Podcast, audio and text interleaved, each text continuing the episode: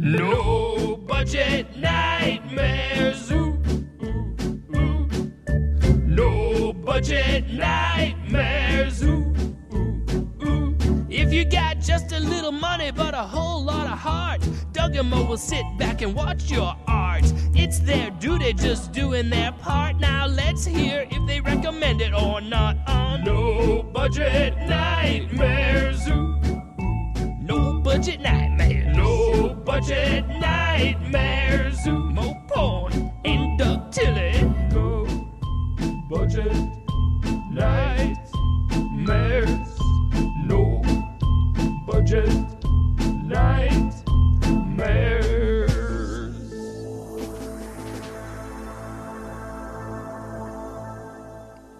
Good evening, ladies and gentlemen, and welcome to another No Budget Nightmares. This is Mo. He's a bad film hating while I skating all the while masturbating. That's Mo Porn, yeah. And with me, as always, is the one and only Doug Tilley.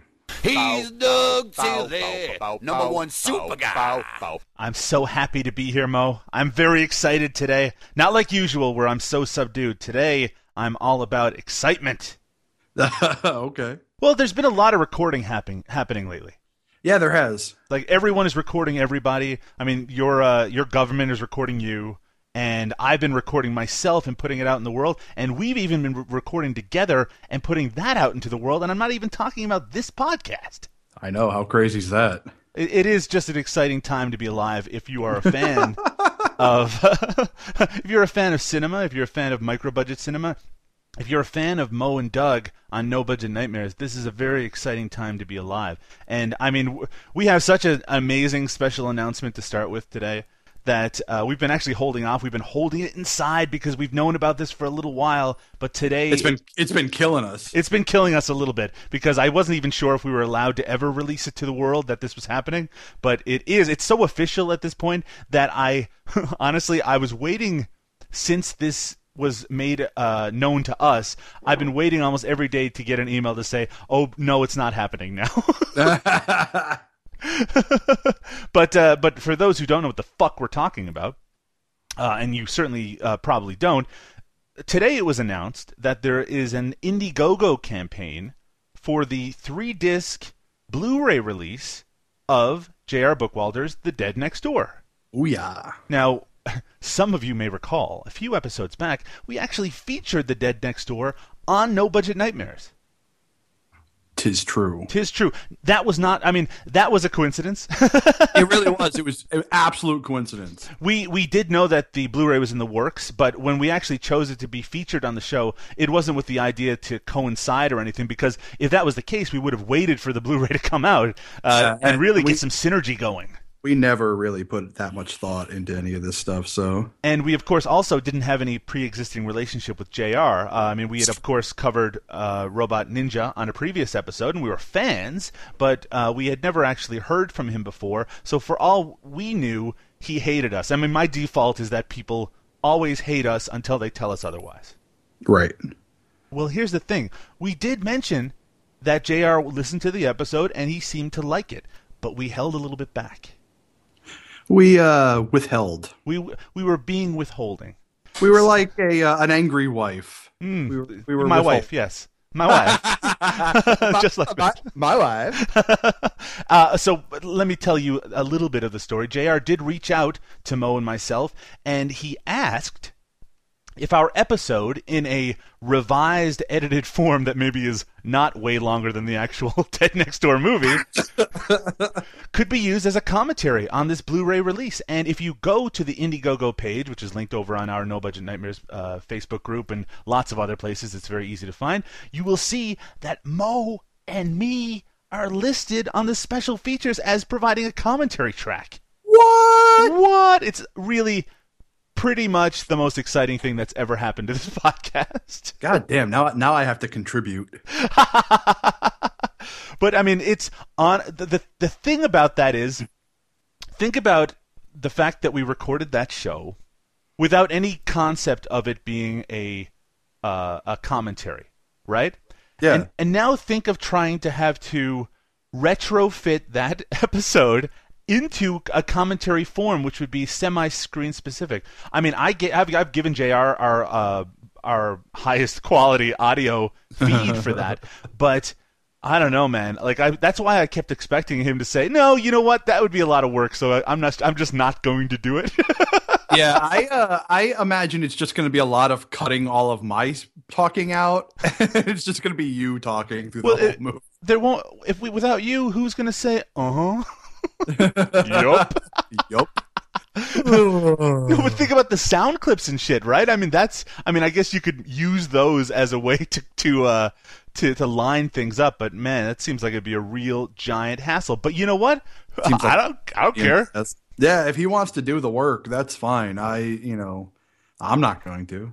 Uh, th- that said, we want to see this. This is going to be Yeah, no, amazing. no, I, I want this to happen. Yeah, absolutely. boy. I, actually, I don't want to give an impression at all that we we are not supportive of this project. We support it more than anything that I've ever supported ever. More than you, the listeners. More than I support you as our fans. I want this to happen. And with that in mind, you can go to the Indiegogo page right now and support it. Put a, pledge a little money towards it. and Make sure that it is in our greedy little hands. Uh, and in fact, if you do that, we just might have some sort of I know, special giveaway at some point in the future on this very show. yeah. How special we are! How special our listeners are! As I said, it's nothing to do with us. Well, I'm special. How, how spe- Yeah, I'm not. My mom says I'm a very special little boy. My mom says I have a face for radio. Your mother, lovely woman, is right. Uh, so, uh, aside from that bit of excitement, and that is really incredibly exciting, we also heard from the director of our previously featured film on No Budget Nightmares, Vampire Cop. Oof. Some of you might recall the movie Vampire Cop. Most, we- most, of, most of you won't. that we talked about at length on our previous episode. That movie was directed by Donald Farmer, who you might recall was also featured in the uh, compilation High Eight a few episodes back. Well, Donald, even though we were not mm, particularly kind to his movie Vampire Cop, though of No. course we have a lot of respect for him, Yeah. he reached out. See, people reach out. Uh, that's what I love about living in 2015. that's when we're recording this, by the way. Uh, that people sometimes For reach posterity. sometimes people reach out and you never expect it. But this time it was Donald Farmer reaching out to us saying that he was enjoying the podcast. He enjoyed listening to us talk about how much we weren't enjoying Vampire Cop. um, he did mention that the reason that the movie has not come out on DVD or or Blu-ray is because the rights holders currently are just kind of sitting on it. But he did give us a little piece of really interesting information. And and I know I, this kind of blew me away, and I know it actually it, it kind of surprised you as well, Mo. That Yeah. That uh, Hans Giger's sidekick in uh, in the movie is it Geiger or Giger? I'm trying to It's, think. it's Geiger. It's Geiger in the movie, but H.R. Giger is the artist. Right, right, right. It's not my fault for being confused. I feel like the movie was confused first. His uh, his sidekick in the movie, not the first one who gets killed at the beginning, but the goofy guy later, is actually played by the actor R.J. McKay. And you you might say, who the fuck is that? I don't know this. Shut up, Douglas. No, R.J. McKay is someone you do know. He's Yes. actually an Academy Award winning actor uh, who I've seen in many things, but I know mostly as the uh, preacher from the television show Deadwood, and he also later showed up on Justified as well as most of the cast of Deadwood did. But I've, but I've seen him in tons of things. yeah.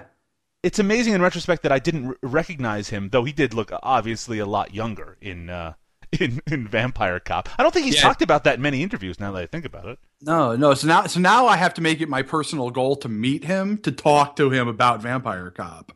Uh, Donald also let us know that that the, the the titular vampire cop in the movie you may recall was played by an actor named Ed Cannon. Well, Ed later changed his name, or uh, maybe went back to his real name as Ed Corbin, or some sort of permutation of what I just said, and he's actually continued to act. And uh, apparently, uh, Donald says that he co-starred in True Grit. Now, I, have seen True Grit uh, with Je- uh, Je- the Jeff Bridges version of True Grit several times. Now, I'm not saying that he didn't co-star in it, but when I think of the circle of people who I would consider starring in that movie, say uh, Matt Damon, uh, say Jeff Bridges, Right. say that girl whose name I don't recall, um, yep. I, I don't remember him being one of those three. No. so, but that said, he's apparently in the movie, and he was on uh, episodes of Weeds, and good on him. He's apparently doing Yeah. quite well for himself. Yeah, so so more appropriately, we'd say he was in the movie True Grit. He was a featured player in True Grit. sure. Right. Uh, there's nothing wrong with that.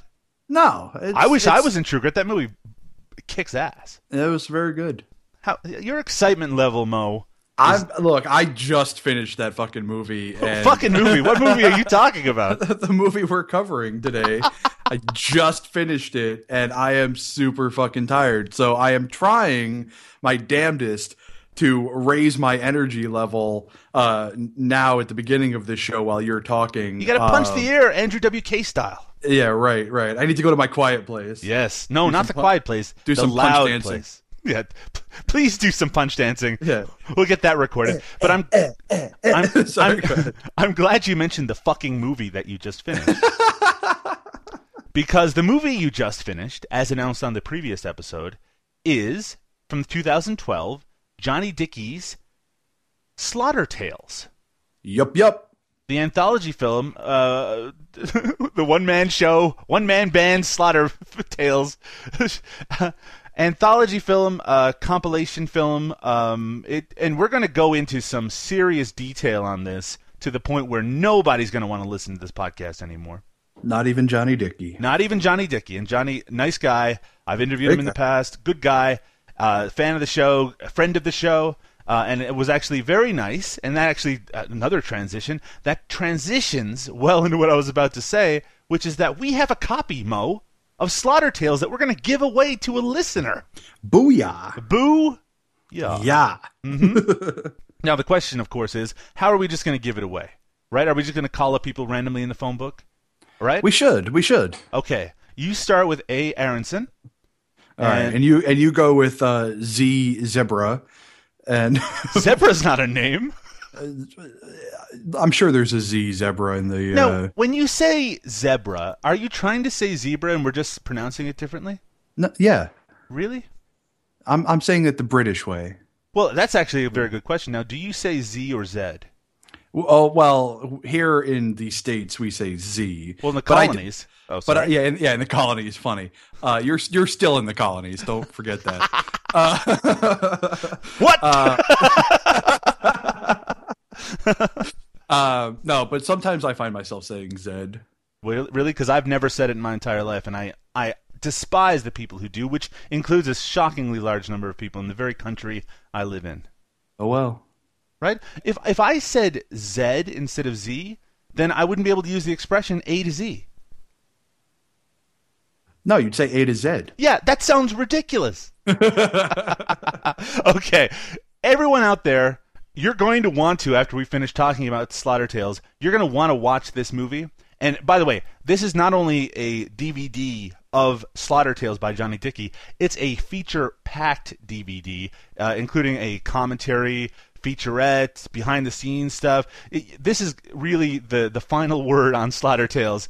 So if you want to win a copy of it, it's simple. It's so easy, even your stupid grandmother could do it.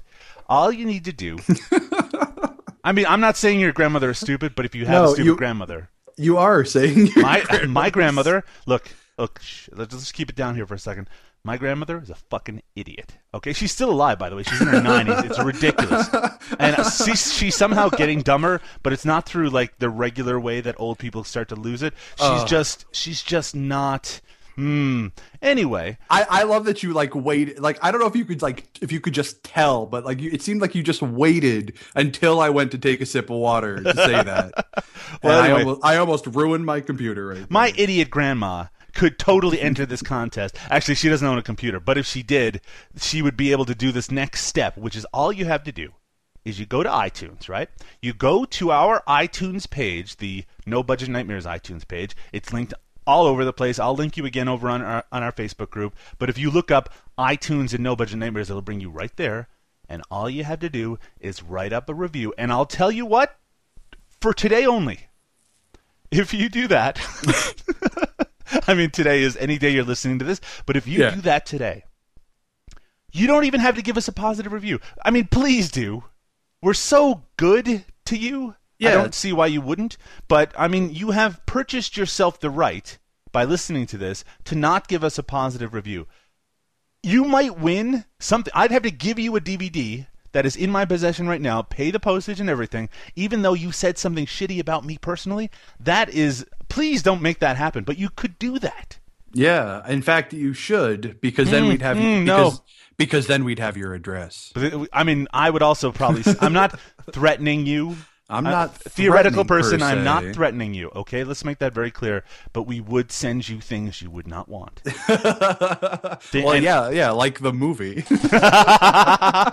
That's a horrible thing to say. no, no, that's not what I mean. I'm saying if you don't like the show and you don't like the films that we that we talk about, and you do a bad review for it, you're and you win, you're being sent something you don't want. Oh no, not necessarily. It could be just one of those listeners, and there's a few out there who really enjoy micro-budget films and filmmaking, but they hmm. feel like they could do a better job covering the same kind of movies than we do. And in Maybe fact, some of them have started competing podcasts, podcasts that are shockingly similar to No Budget Nightmares, oh, covering very similar material. Oh, and it's it's And we'll I'm- have to talk about that after the show because I'm not familiar, but oh, they're out there, Mo. I'm sure They're out are. there. They're they're they're creeping on the little Yeah. corners of the internet.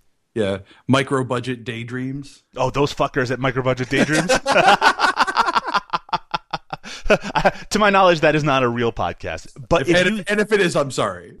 but if you are listening and thinking of creating one, name that or based somewhat around that.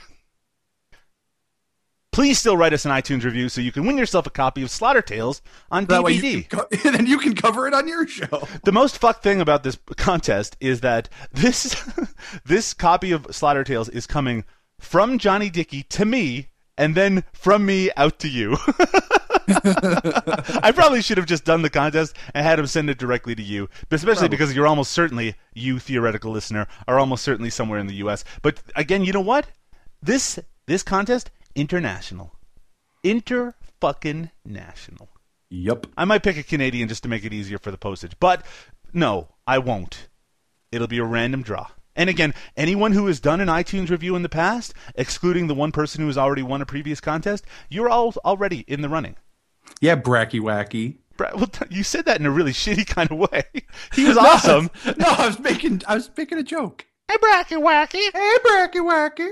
Uh, so that was a previous winner, and he will tell you that I do not skimp on the bonus inclusions. I gave away all sorts of movies that I no longer wanted in my possession. and randomly threw in the swimmer. I did. I threw all sorts of stuff in there. anyway, back to seriousness for a moment. Let, let's move away from the topic of Slaughter Tales and instead move to the topic of Slaughter Tales by Johnny Dickey, which is the subject of today's episode. Yes, it is. Yes, it is. There's that famous Mo comment. and there's the famous Mo chair squeak. I have no control over the fucking chair squeak. Well, I did a little extra bit of research today, Mo Porn, because Man, I just a, like a research machine this week. all I have is time until I find out I have a horrible disease that I've brought on myself. Right. And I listened to most of the commentary on Slaughter Tales, so I'm going to be able to add little tidbits of information to the first three quarters of this movie as we talk about it. so, uh, so I mean, I've gone even above and beyond the Call of Duty on this one. Um, the Call of Duty, uh, but it is actually a very worthwhile commentary. If you uh, and in fact features not just Johnny Dickey but also friend of the show Dan Kinem uh, is one of the uh, the moderators of that discussion. So I'm sure they are going to be very interested in what we have to say about Slaughter Tales. But I do want to start by saying two very important pieces of information in regards to Slaughter Tales. One is about Johnny Dickey. Now, what do we know about Johnny Dickey, Mo? Well, we know that he is young. He is young. Huh? oh, sorry. Yes, he is. How young? Uh, well, as of the filming of this, I believe he was, uh, well, depending on what part he was filming, I want to say somewhere between 12, uh, uh, 13 and 15. Yeah, I think it's like a 13 to 15 window, maybe 14 Yeah. for most of it. So a 14 year old young man made the movie Slaughter Tales. The other important piece of information is that the budget, according to that uh, commentary, was between sixty and sixty-five dollars. So Yeah, this, and, and what and what did I guess before the show?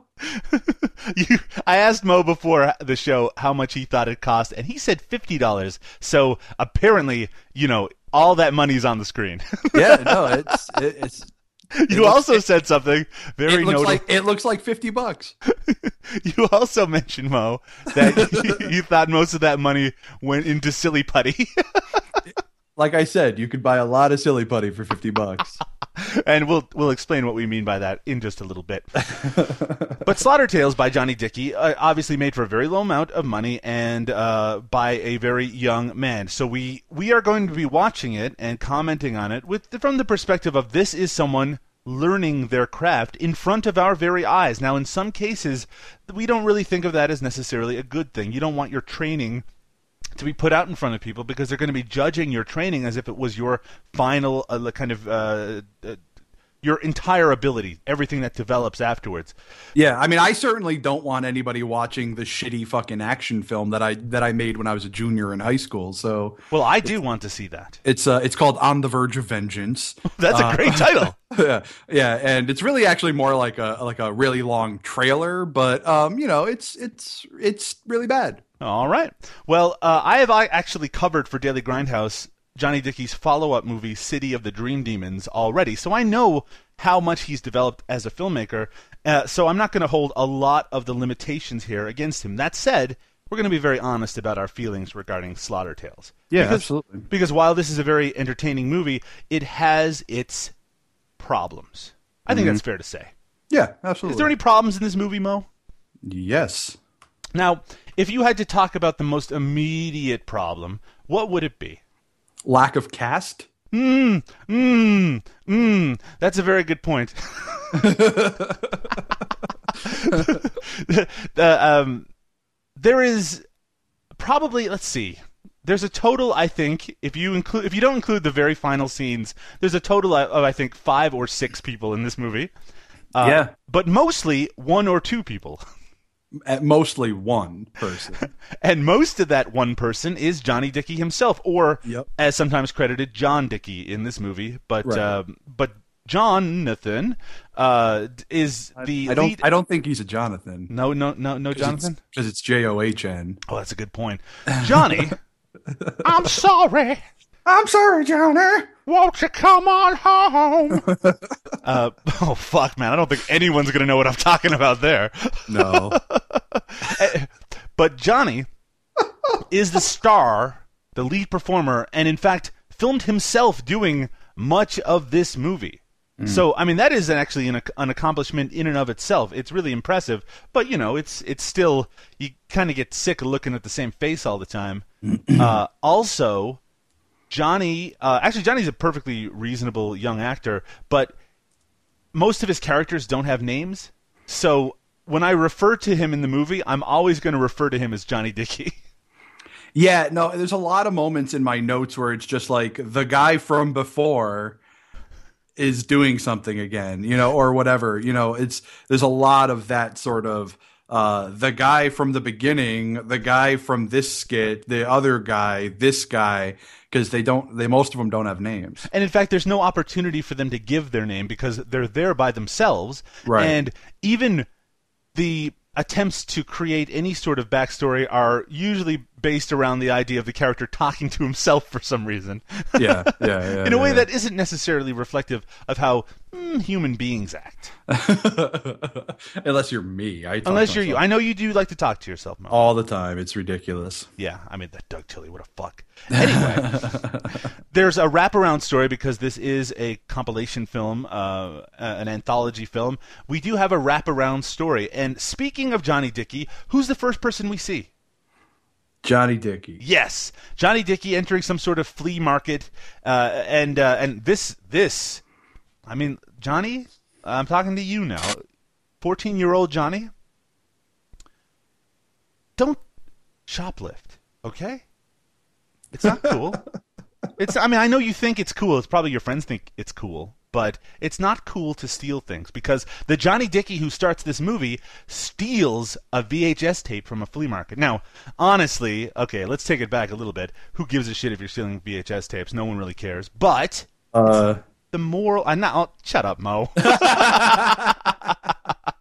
oh, oh, also shut up, every listener of No Budget Nightmares. but yes, don't steal. Especially don't steal some sort of cursed videotape.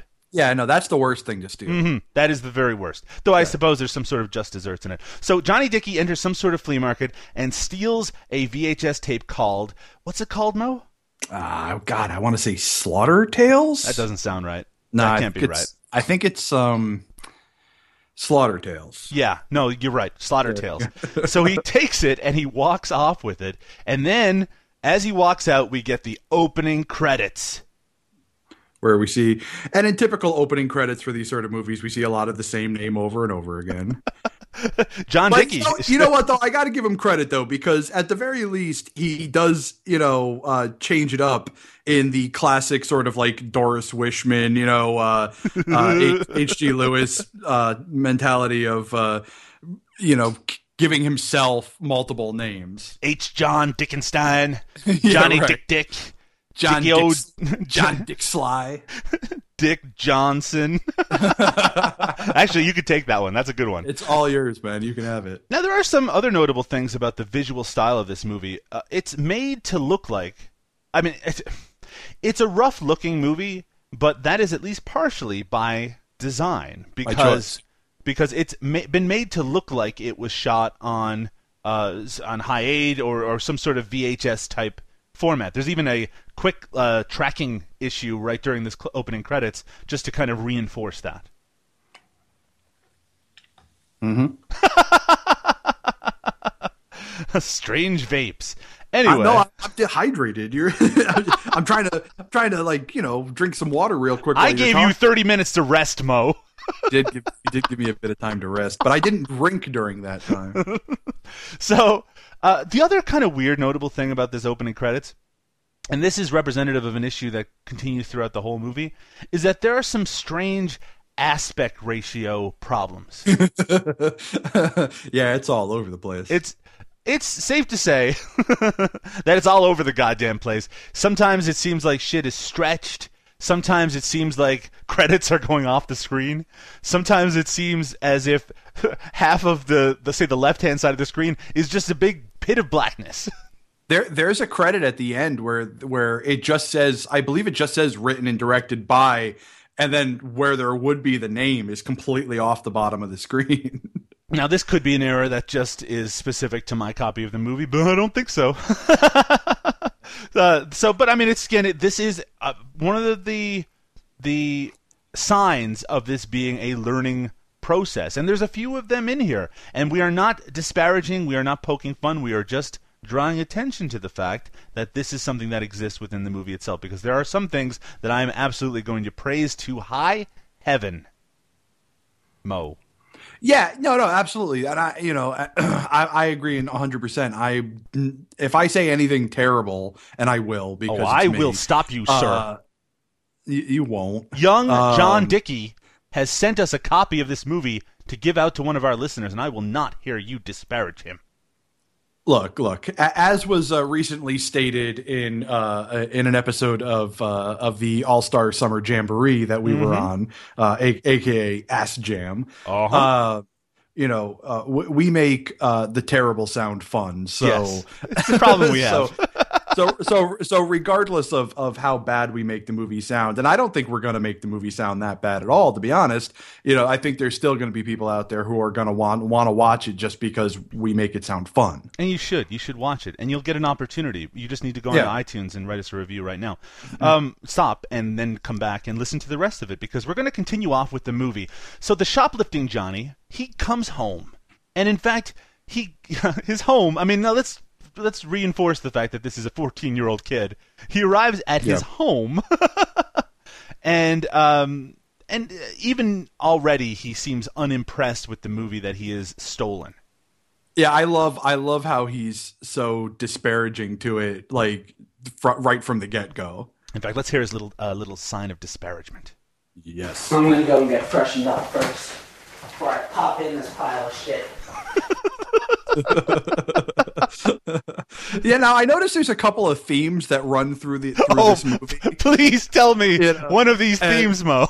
and one of, one of my favorite themes because it's so like unexpected for a horror film is the act of washing up. I mean, there's just like uh, not constant, but I mean like very regular. You know, uh, I have to wash my hands. Uh, I need a drink of water. I got to take a shower. You know, The character will just say to himself, "It's time to wash up. I gotta go. I gotta go get something to drink." Yeah, yeah, yeah. I yeah, feel yeah. like it's funny because Johnny uh, uh, performs in most of these shorts. He's always supposed to be playing a different character, but they all are exactly the same. And one thing they all have in common, and this is probably the main theme in the entire movie, is that they love bathrooms. yeah. There's a lot of a lot of shots in the bathroom. and this Yeah. continues into his later movie too, City of the Yeah, Dream Demons.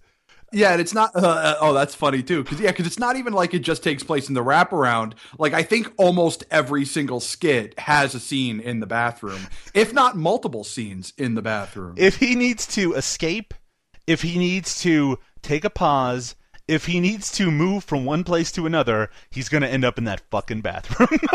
yeah, yeah, exactly. You know, if if somebody's uh, if somebody needs to go get some more beers, um, you know, if uh, he needs to be warned by a Yes, ghost, some more beers. Uh, That's right. you know you know it just seems like it like it's like every little you know if he needs to be hideously murdered by a serial killer you know it's i mean and it makes sense too because a lot of like the vicious murder scenes take place in the uh, in the bathroom which i imagine would have made uh cleanup much simpler for uh uh for for him Hmm, absolutely. And some fire scenes, which look particularly dangerous.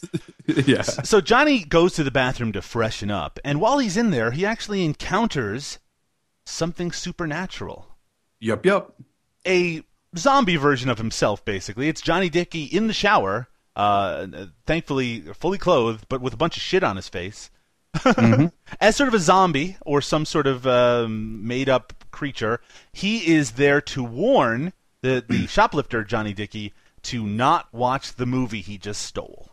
he's almost the jacob marley of this film He is the Jacob Marley. He rattles his chains. no, he doesn't have any chains. But yes, he's he's actually we don't realize this till later. He's actually this creature is trying to do good. He wants to save shoplifter Johnny from uh, from going through some uh, really difficult things. man of the world do you believe in me or not That's excellent. Very good. Yeah, I'm, But- I'm, I'm, I'm up on my Christmas Carol. Thank you. But shoplifter Johnny says, "Fuck all that. This is just a hallucination that I saw of myself with zombie makeup on in the fucking shower for some reason."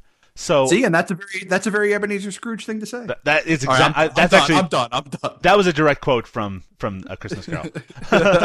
so so he just thinks that he had a he had a hallucination, and he says that he's been watching too many zombie movies. But so he goes back and goes gets on his couch and proceeds to put the VHS tape in and press play, which is exactly what that zombie told him not to do. Yep. And just as many uh, VHS tapes of the 80s and 90s and early 2000s did, Mo, this VHS tape starts with some trailers. And I, I love the fact that like like even the fact that the tape had trailers is another reason for him to like hate it. You know, he's like, oh, there's fucking trailers on this thing. This thing must be a piece of shit. So uh, I, we're not going to go into much detail on the trailers. Frankly, the first one is just it's a little confusing about what the hell it's supposed to be. It's like a, a character is reaching for a razor. Uh, We see something melting, and like a tentacle uh, grabs him, and then he cuts the tentacle with the razor, and then we get the title, and it says "gory things." Gory things. One really neat thing about all the titles in this movie is that they're all exactly the same. They're this kind of bright red. on the fucking screen. Uh, we will discover at the end of the movie that the entire thing. Again, this is we. You have to think of this as an, an accomplishment. This entire movie, I believe, was edited on Windows Movie Maker, which I that a feature edited that, That- way must have been a nightmare. Yeah, I got to give him all the credit in the world because I've worked on uh, Movie Maker and it is just fucking awful. it's Well- awful. Well, the trailer for Gory Things is followed up by a uh, another title that says it started as a hunt for treasure, but instead, and we see Johnny Dickey cutting into some ice, and then it says he found a 20 year old murder, and then he picks up like a fucking jawbone or something, and then a guy in a skull face comes up behind him and with a knife and stabs him through the mouth, and he falls down dead. Yeah, it was actually a pretty cool effect. Yeah, it's it actually. I, I think in the uh, again, this is a little extra information for those who did the research. He mentions that on the commentary that the knife in his mouth was made of paper, Mm. and a paper knife you can just stab anyone all day with it. It's not going to hurt. You might get paper cuts. That's a good point. Uh, you know, another thing that, uh, in terms of a notable repeated theme in this movie, is that there's a series of weapons that that Johnny Dickey has at his disposal that you may see again and again. there's a variety of them. Yeah, that's really true. And uh, and he, you know, he doesn't um, uh, shy away from the classic trick of reusing footage too. Although there was only one real notable spot where where he reuses footage uh, that I recall, but he but he still does reuse footage. Well, be sure to tell us when that is, Mo. I will. And let's not forget to tell people what this movie was called. Frosty This- Scream. Frosty Scream. I'd watch a movie called Frosty Scream. I would watch gory things as well. I, I I think I think that should be his next movie. Note to filmmakers, however, who are editing together a trailer for their feature, showing your main character getting killed in the trailer. it, it is hard to tell what the rest of the plot of that movie might be, but I Yeah, guess it doesn't really matter. and now, for this haunted videotape, the feature. Ba ba ba. It's Slaughter Tales. Now, one of the really notable things on the commentary for this movie is that each of these segments are designed as a tribute in some way, at least it has elements of tributes to some of the films that Johnny loves. And that is the most, uh, we didn't really mention at the beginning of the show. Johnny Dickey loves shot on video and micro budget films and filmmaking. He is a huge fan of horror. Uh, I mean, you'll see uh, some of his decorations and the shirts he wears in the, in the movie. He's obviously a nut for these kind of movies, and he wanted to pay respect to a lot of his influences in these different segments. And we'll talk about some of those tributes as we go through them. Yeah, there was only one that I that I noted. I, I can't recall which one it is, but when we get there, I'll, I'll it's in my notes. Well, there's one very early on this one because you Yeah. see, as the feature begins, the, the first segment, we should say, the first uh, piece of the anthology, we have Johnny Dickey, the director. He's walking around his house. In fact, he's walking around the kitchen that we will get very familiar with before this movie is over. And he's looking for, I guess, something to drink. Have you ever done that, Mo? You ever been walking around in your kitchen looking for something to drink? Uh, yeah, I guess. What's your drink of choice? Uh, I don't have a choice in in the house here. Adult beverage? I just drink whatever's here. Carbonated? uh, usually juice. Okay, Of- of juice. some some ka- type. Some type? Yeah, I can't. I can't talk. Well, Johnny is must be thirsty as fuck because he reaches into the back of a cupboard and pulls out something wrapped in a towel. Yeah, what the fuck? He he pulls out something in a towel, unwraps it and drinks it. But the notable thing to mention here is that on the towel there's something written. yeah, I couldn't make out what it said.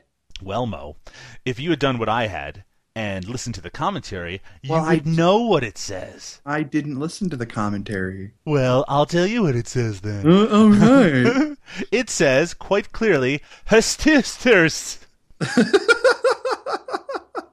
Which, if you take that little bit of audio I just said and play it backwards, you will notice that I said street trash. ah, okay. Right? Like, like the movie Street Trash? I get it. It's actually, he's written the words street trash backwards.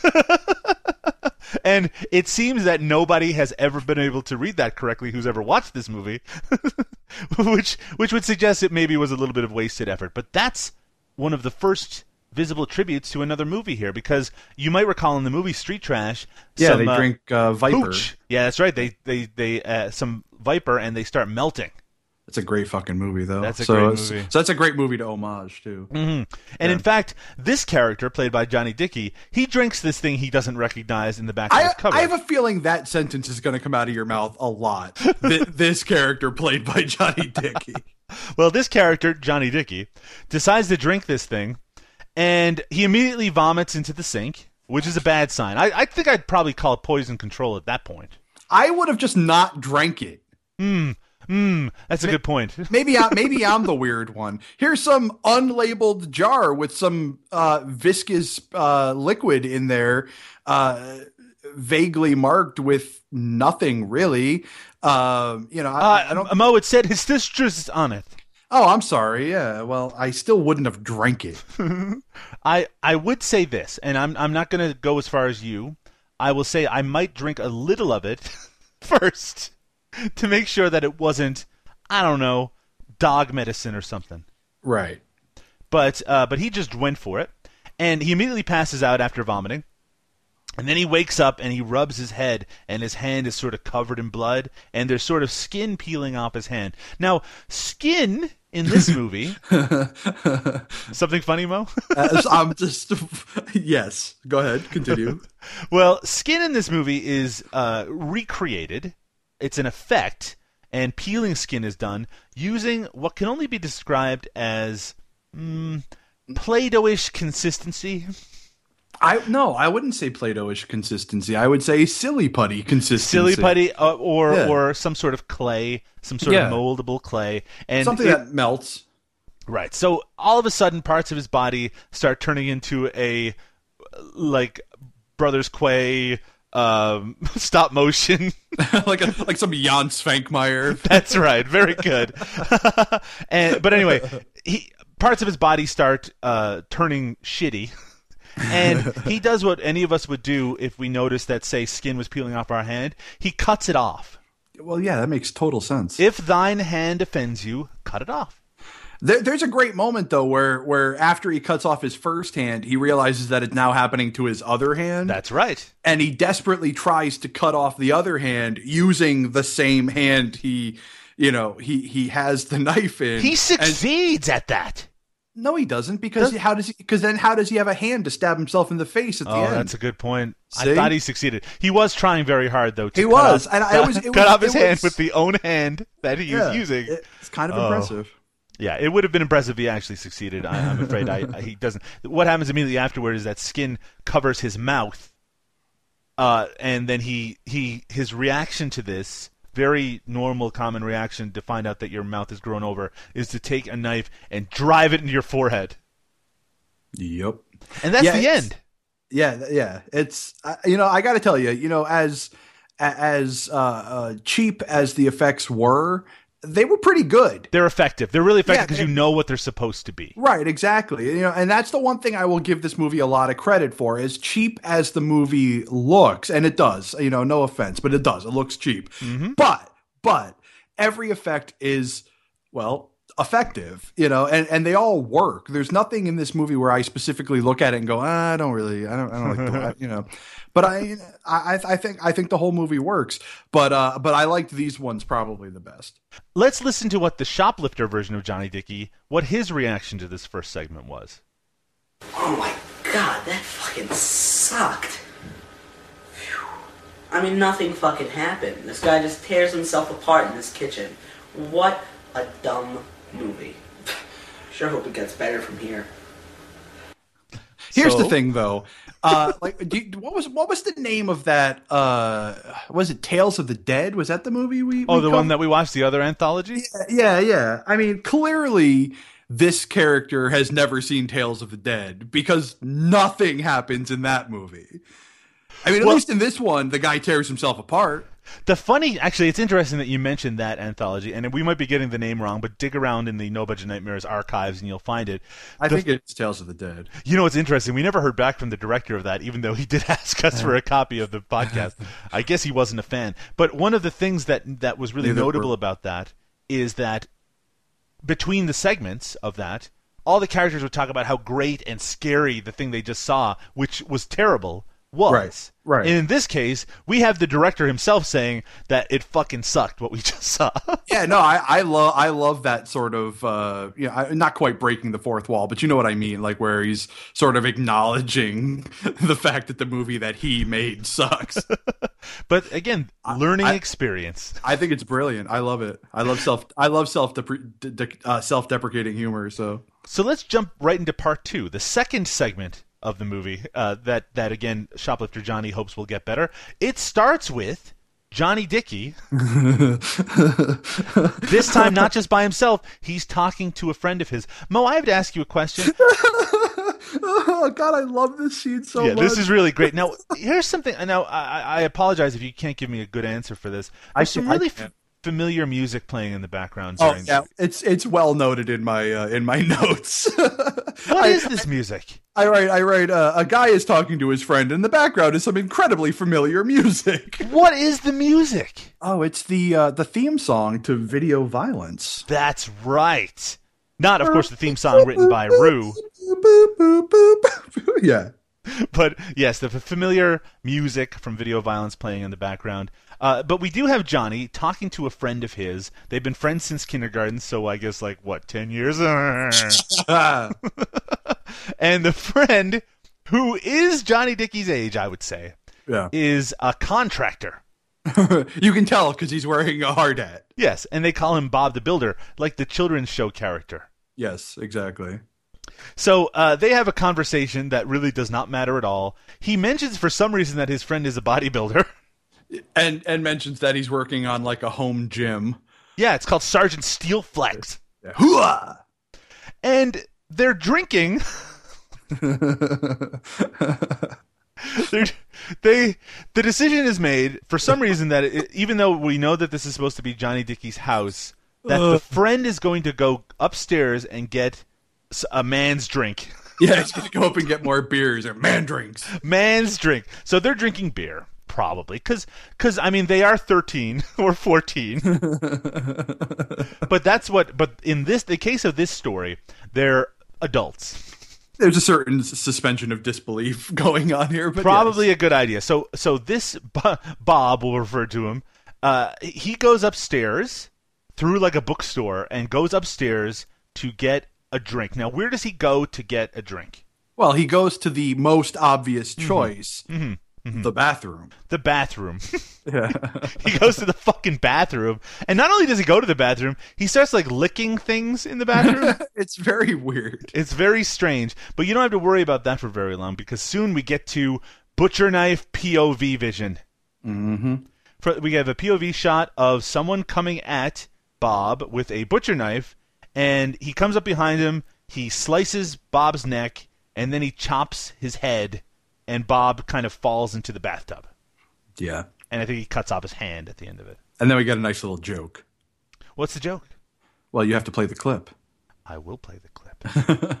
well, the, the, the clip, this clip actually comes when we go back to Johnny, who's wondering what's taking Bob so long, and this is what he has to say. Yep. Oh, God damn it, I sure hope he's not looking in the bathroom for the drinks again.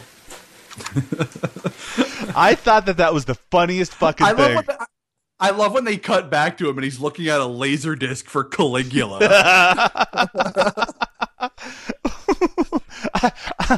I like the idea that his statement there was just a way to explain why the fuck he ended up in the bathroom. yeah, right, right. He's just like, well, that, that stupid idiot friend of mine's in the fucking bathroom again. So older Johnny here goes upstairs to f- look for his friend. He goes into the bathroom, of course, because where else would he be? And it's he opens the bathroom curtain, and it's the bathtub is full of limbs and blood. Now, what is notable about the blood in the movie Slaughter Tales? What's notable about it? Hmm, what's notable? Um, it's thin. It's very thin. It's a little Yeah. bit thin, I would say. But there's Yeah. also something else, maybe related to the color of the. I was gonna say it's not quite the right color. Kinda looks, it looks a little bit like uh, like Kool Aid. looks a little bit like Kool-Aid. What one another tidbit of information on the commentary track is that they didn't have any red food coloring, so they had to use a lot of pink. well, there you go. And that is a little bit of information that will make this movie enjoyable to watch. So Johnny notices that this bathtub is full of guts and uh, and blood and shit, and he realizes that it's not usually like that. So he runs out and grabs a knife. And when he grabs a knife, he then encounters a killer that is inside this house. And what what how would you describe the killer, Mo? Oh, I don't remember which killer this is. This is the killer Uh, with the mask. Oh, okay. So he's a killer with a mask. Right, but what's the mask is notable. Well, I, I know it's supposed to be metal. It does look vaguely metalish, but for fans of low budget cinema, you might recognize it as the mask from the Violent Shit sequels. Oh, yeah, right. Okay. That's right. I, I think it's meant to look like that on purpose. It's very violent shittish. So if you're a violent shitter, then you probably would recognize Violent shitter. for violent shitters everywhere. Uh, so the killer comes out, and they have a knife fight. This knife fight is notable because it doesn't have any sound effects behind it. so it's hard to get any sort of impact of what's actually happening. and it's great. It's great too because isn't this is the one where he like actually like blocks the hatchet blow like with another knife. Yes, and Yeah. it also it culminates in Johnny about to get killed by a butcher knife, but the butcher knife goes into a ceiling fan, and then Johnny pushes the killer and impales him on a light switch. Yeah, that's very defilers. Do you think you could be killed on a traditional light switch? No, but you couldn't be killed on uh, on a small nail sticking out of out of a wall either. So it's perfect. Good point. No, no, yeah, no, you definitely cannot be killed on a fucking light switch. Well, in this case, maybe it was a particularly pointy and jutting light switch. But Uh, he's not killed on the light switch. That's true because the lights go off, and Johnny, in a very optimistic moment, goes, It's over. It's finally over. But then he turns the light on and he's surprised to discover that there's no corpse. But I'm surprised that he was surprised because how would he have turned the light on if the corpse was still fucking there? Touche. and speaking of surprise, then the killer comes from behind him and chops his head off. There's a lot of decapitations in this film. Well, I'm not going to complain about that. No, no, I'm I- not complaining at all. I love it. I'll always take more, uh, sometimes iffy effects over less no effects.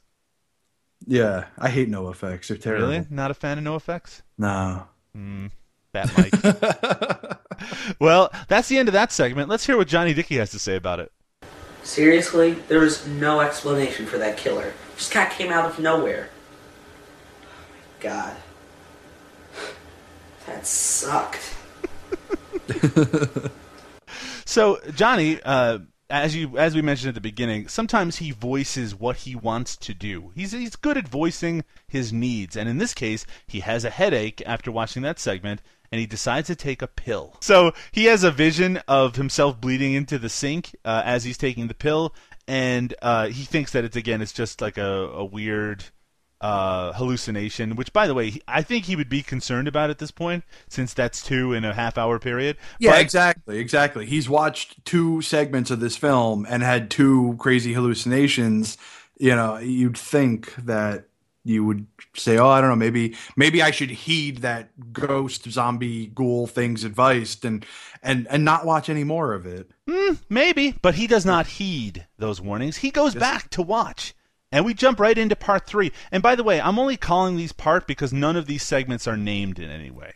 Yeah. Though I'll say this is the first one that is particularly notable because of the plot, because it is very similar to a lot of the kind of low budget movies we, we watch. It starts with a guy in a Michael Myers mask. With a drawn-on mustache and a swastika on the forehead. Did I say a guy? Almost certainly Johnny Dickey in a Michael Myers mask. I think Uh, this so- might have been Johnny Dick Sly. That's right. So uh, he vomits into a, a toilet because he's had too much to drink. That Johnny has got to cut down on his drinking. Uh, and then he takes a piss, and a guy with an axe chops him and cuts his head off. Yeah, pretty straightforward. Yeah, so that's what happens to that guy. Don't worry, that's not the end of the segment yet. No, then the plot is introduced. That's right. This time we have an explanation about what's happening. You see, there's a news report, our favorite, I love a radio. A radio news report. Yeah, And I prefer I prefer television news reports in these movies, but the Mm-hmm. ra- but the radio ones are okay. So let, this is what's going on. Let's all have a little listen to what the news has to say. Yesterday, serial killer Jackson Stradell broke free from his confines at the Cloudy Hill Mental Institute by killing two guards and leaving on foot through the parking lot. He is armed with a fire axe and is known to kill on sight. It is suggested that Halloween partygoers stay indoors and do not attempt to go home alone. Yeah. So that sounds like a real news report. Uh, so there's a someone has escaped from a mental institution. Uh, a la about half the movies we cover on this fucking show. yeah, yeah, it's, it's a very familiar plot line right, going on right there. Halloween But partygoers. but but, Yep. but Mhm. I will give him credit because unlike all those other movies that stretch that very feeble plot line uh, out into seventy to ninety minutes, this one does it in like five. in five. That's right. So Johnny Dickey, uh, the actor, the character, it, he doesn't have to worry about staying in at a party because he has to stay at home on Halloween. He's hanging out at his own home and hears that report, and he actually gets a little nervous about the possibility that maybe a killer is going to come to his house and murder him. Yeah. So he goes to the safest place in any house The basement. the basement. He goes to the basement to hang out. And as he gets into the basement, he starts looking around for weapons. And what's the first weapon that he picks up? Yeah, I love the fact that he grabs a pitchfork. a pitchfork. And if you again were listening to the commentary, you'll notice that uh, you won't notice because you'd have to listen to it. But one of the things that's mentioned is why does he own a pitchfork? And the reason is that him and his mother went to some sort of, of auction, and he bid on a pitchfork and a shovel for fifty cents, and that is the pitchfork. Nice. Good anecdote. Yeah, I was gonna say I personally own a pitchfork because uh, you know used to it, they're easy for clearing brush from your yard. Hmm. Well, are you saying that your pitchfork clears all the brush from the yard? yeah, Oh God! oh God, uh, uh, just just shoot yourself now. Uh, no problem, sir. so he decides to toss down the pitchfork and grab a pair of scissors instead. And, you know, it's interesting. You would think it's sort of random that he'd be worried about the serial killer showing up. In fact, he even says upstairs, the guy's probably 50 miles away from now. But instead, he opens a door in the basement and there's the serial killer with, With a a- pile of body parts. Yeah, a freshly chopped pile of uh, of corpse meat sitting in front of him. I love it. And he even tells Johnny that uh, he's making a shrine to his dear departed mother. Yeah. And, and Johnny will be the centerpiece of that shrine. It's understandable, you know. Well, Johnny does not react well to that. He said, no, as, as you are not gonna get away with this. You fucking freak! You're not going to live to tell. It should be noted, by the way, that for a 14 year old, Johnny Dickey has quite the potty mouth. no, he sounds actually a lot like I did when I was fourteen. So I swear, I swear a lot more than even he does in this movie back then because I was a rebel, and rebels swear. we say sweary words. I'm a loner, Dottie, a rebel. Well, at this point, uh, Johnny does what anyone would do. He throws a saw blade at this killer. Uh, that doesn't seem to really have an effect. Doesn't have any effect. any effect at all. It just seems to bounce off of him. And then the killer comes at Johnny with an axe, but Johnny stabs the killer in the face with a pair of scissors. And then he picks this. Then he picks up a shotgun. Yeah. I love the fact that he's downstairs in the basement. He grabs a pitchfork and says, "No, no, that's that's too much." Right. You know. You know, and then grabs a, a thing of scissors. Meanwhile, there was a shotgun laying on the floor, clearly already loaded. This is another thing, by the way. Uh, Like I'm talking to you, people who live in the Dickey household. You seem to have a lot of guns just laying around. That's something I'm very. I know you live in the United States, and that's a very common thing. Yeah, But- Second Amendment, bitch. Yeah, that's right. Though in the in in in defense of the household, this particular gun does not have any shells in it. Yeah. Though actually, it, it, would have been better if it did because he's trying to fight off an attacker with an unloaded gun. Yeah. I love this part, by the way. He goes, "Die, you motherfucker!" and he tries to shoot him, and it's empty. And then he grabs some shells and loads his gun, and he goes, "Burn in hell!" And then the gun just doesn't fucking work. Yeah, there's a lot of shit like that. That's a recurring joke as well, too, uh, of him either missing shots or like guns not working right. And I, I, it's a good, it's good for a laugh. Okay, now I'm going to have a question for you in just a second, Mo. Oh God, okay. Yep. Okay. So what happens here then is that Johnny grabs because the gun doesn't work. He grabs the saw blade again. The killer knocks it out of his hand into a fuse box, and then the house explodes, as would happen. Yeah, it makes perfect sense. And then we get a news report talking about how the house burned down. It actually gives us a lot of, of exposition. It mentions that the killer, this is where the killer grew up, uh, that, uh, and they even knew that he was trying to make some sort of, of uh, shrine to his mother somehow, but that no living people were in the remains, which is not surprising. Yeah. But then it ends with a body covered in a sheet. Which makes a whole lot of sense given that they were all burnt, Right. as was the house. so explain what happens then to me. Uh, then uh, the sheet somehow gets pulled back. Right? uh, and the lunatic guy, I forget his name, Jackson Straddle, uh, his eyes open up, and uh, he says this. I'm back.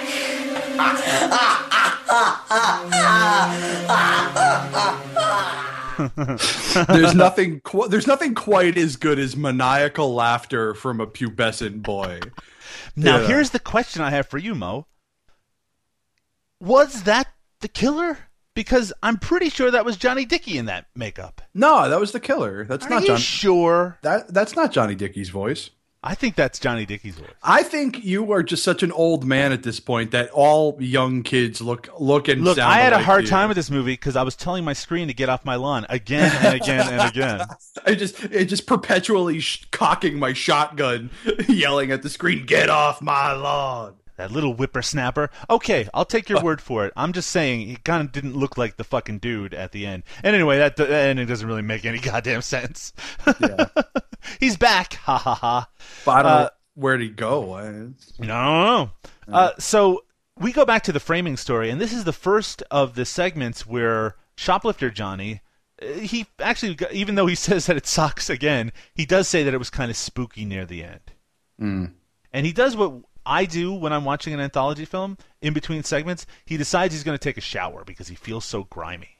Yeah, no, it's understandable. Mm-hmm.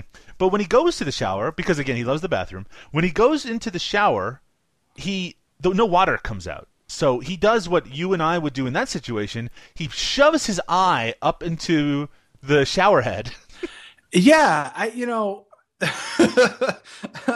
I'm sitting here watching, and I'm like, well, what is he doing? I mean, I know, and I know it's like a like a plot device. I get it, but I mean, like, no, no that's just not behavior that people do. Like, you don't look into the shower to, uh, you know, if your shower if the there's no water coming out. If There's might be a blockage. How are you going to find out what it is if you don't look into it? Well, there are tiny little fucking holes in a shower head. So how are you going to look Hmm, down tell the, me more. down, the, down the pipe? You know. well, I think uh, well, what happens is because there's like steam and stuff showing up here. So I think it's supposed to be that it's like burning his face or something like that. Sure. Doesn't matter. Any all of your complaints, who gives a fuck? Because it was a dream. He wakes up suddenly. It was all a dream. The, you know, I got to tell you, this is one of my least favorite plot devices used. Really? films- Is in- it? in films ever? And I and I'm sure I've gone off at least. For those who want to hear more about Moe's hatred of this plot device, go back to our Nightmare Asylum episode.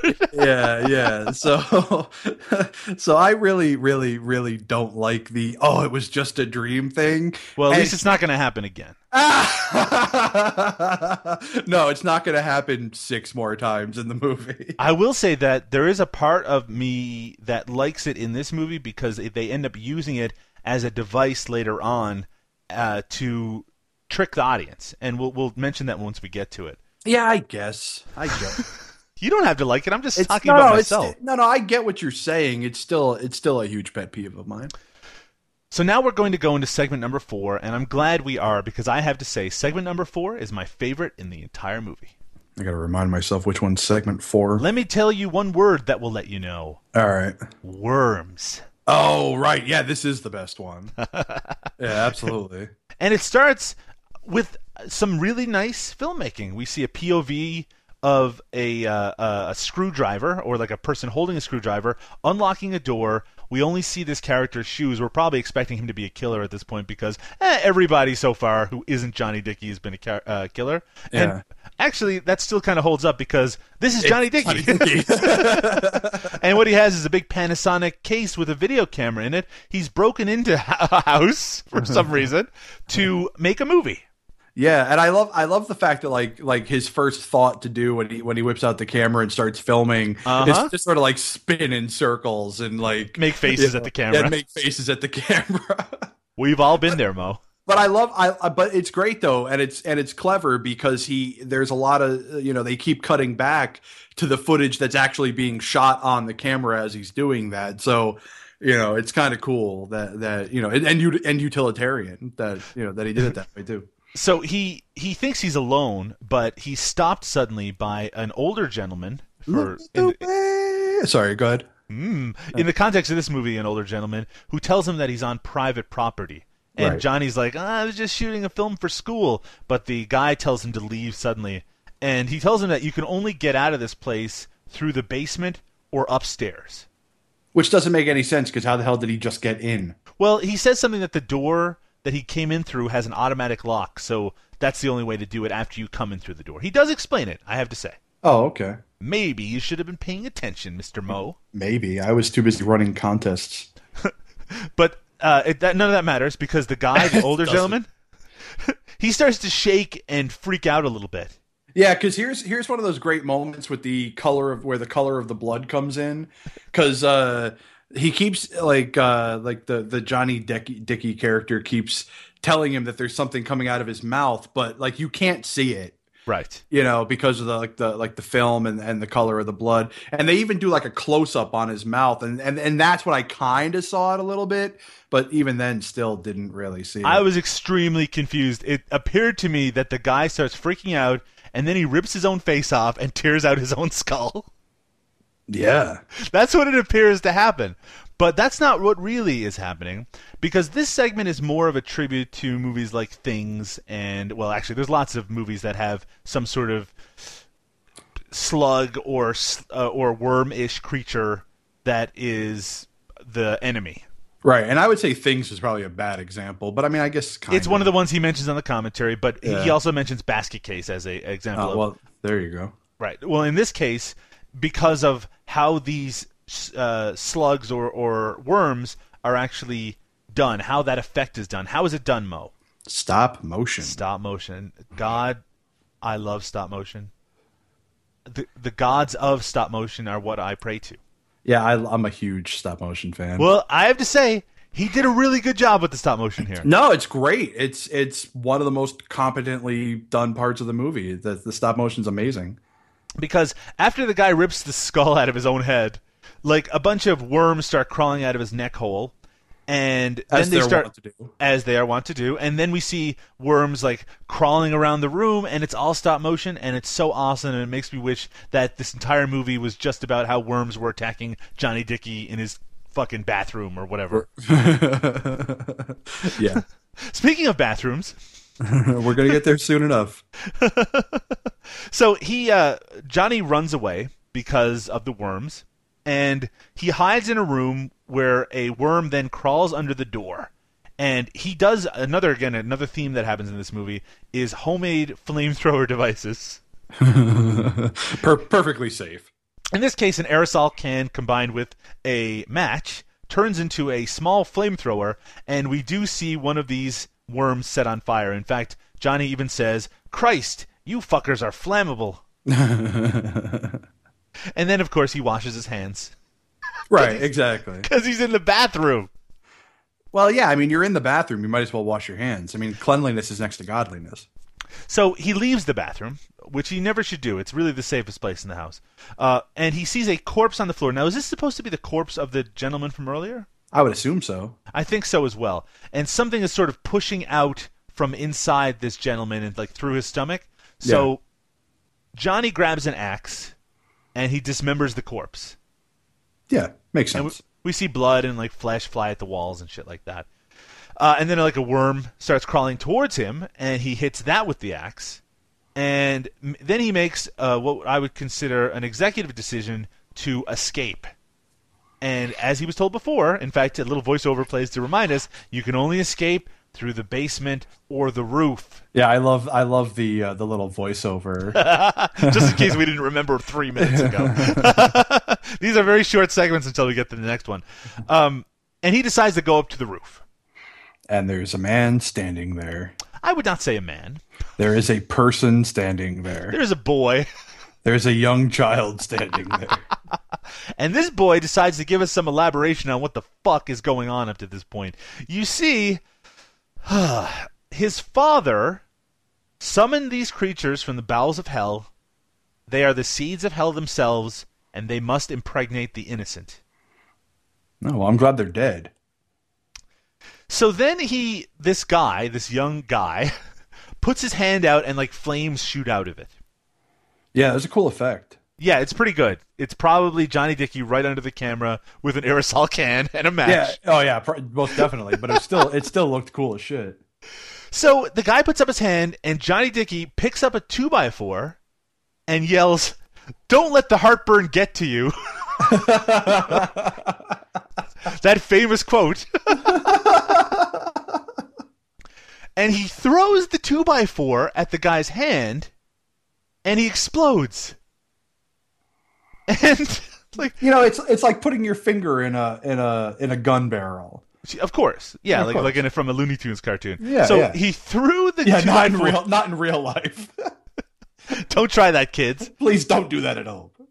So the guy explodes, which I don't see how that helps this whole worm situation.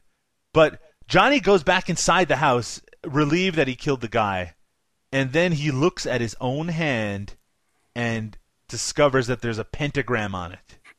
There is. Mm-hmm. And then for a second he appears to be possessed, and then that's the end. And then it just ends.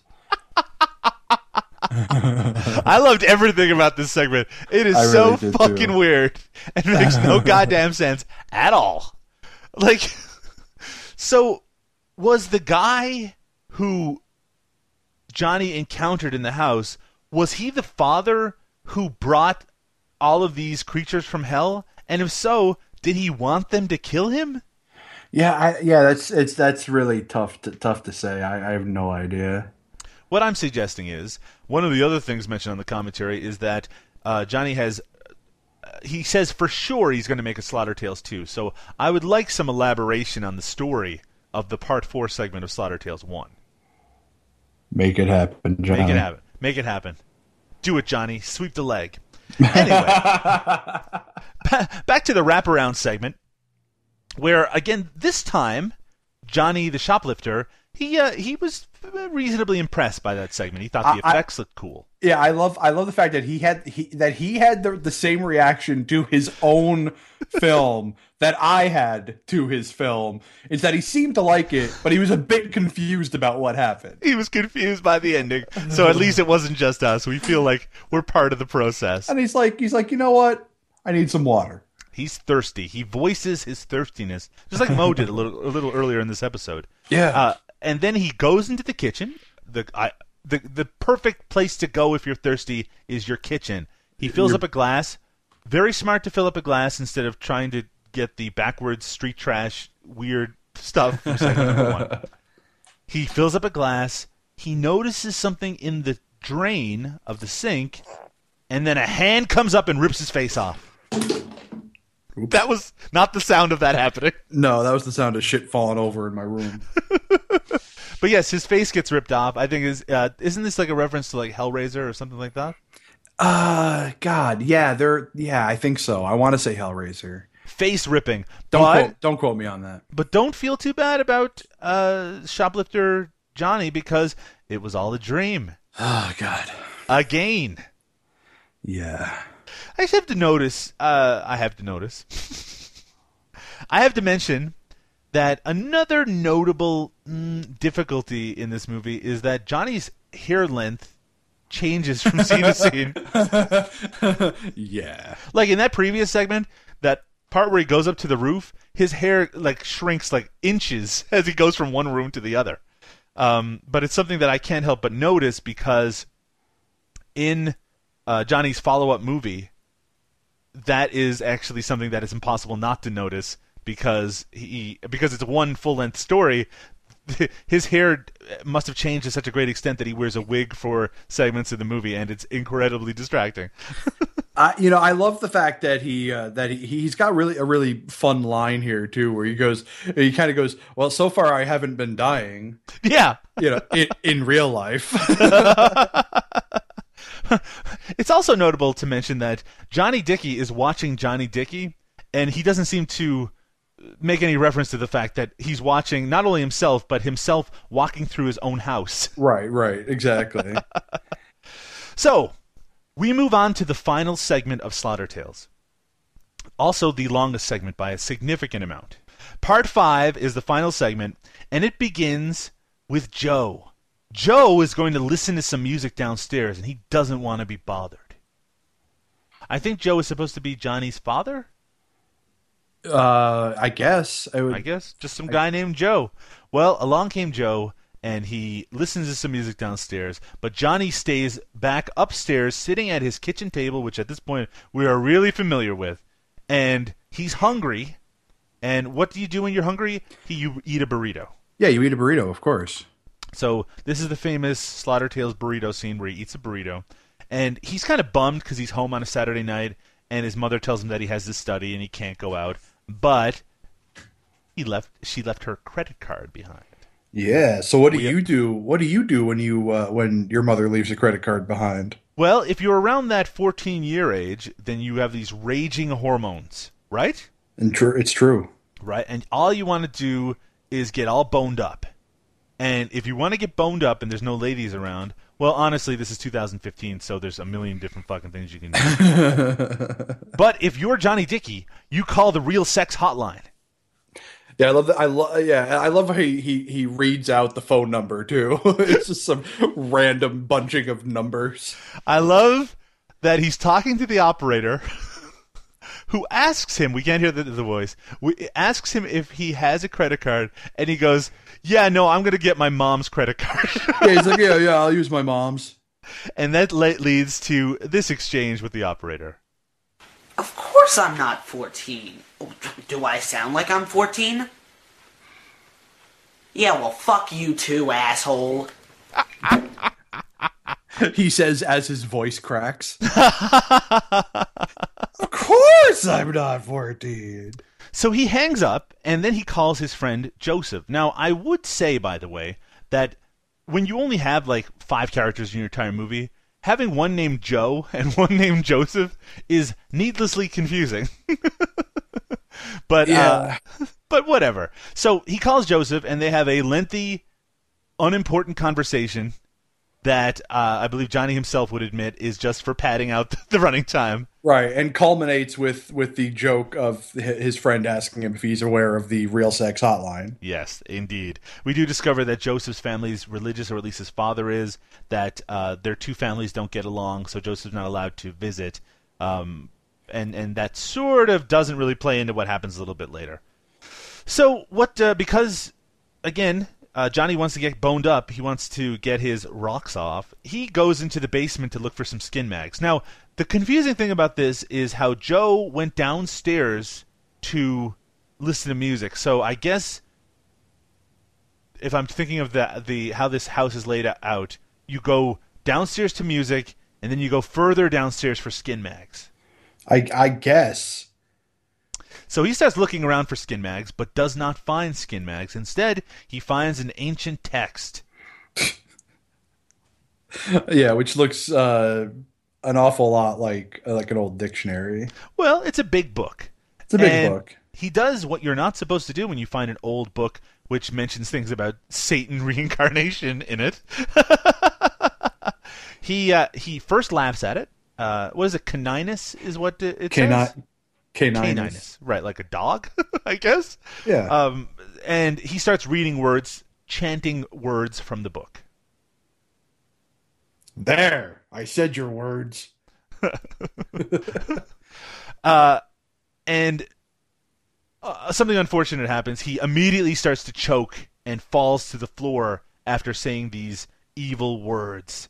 Uh, and he wakes up a little bit later. This happens a few times, by the way, in this movie. He he just falls down Yeah, and he just wakes faint- up later. faints and then wakes up seemingly a minute later. And then he has the same reaction anyone would have in this situation. Yeah, he's hungry. He wants some. Uh... Stupid fucking book. Shit. Yes, he's hungry, Yep. but also stupid fucking Stupid book. fucking book. so Shit.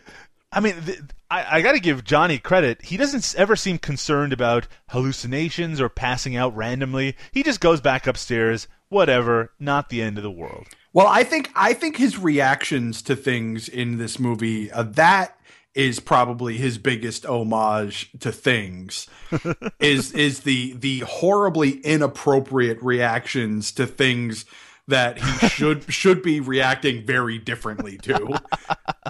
So he goes upstairs, back to the kitchen, gets something that's in Tupperware from the fridge, and he opens it up, and there are fingers moving around inside. And this is a great effect because it certainly isn't just someone with their fingers poking out through the It's- fucking it's- bottom. well, even worse, it's not. It's certainly not just him with his own fingers poking through.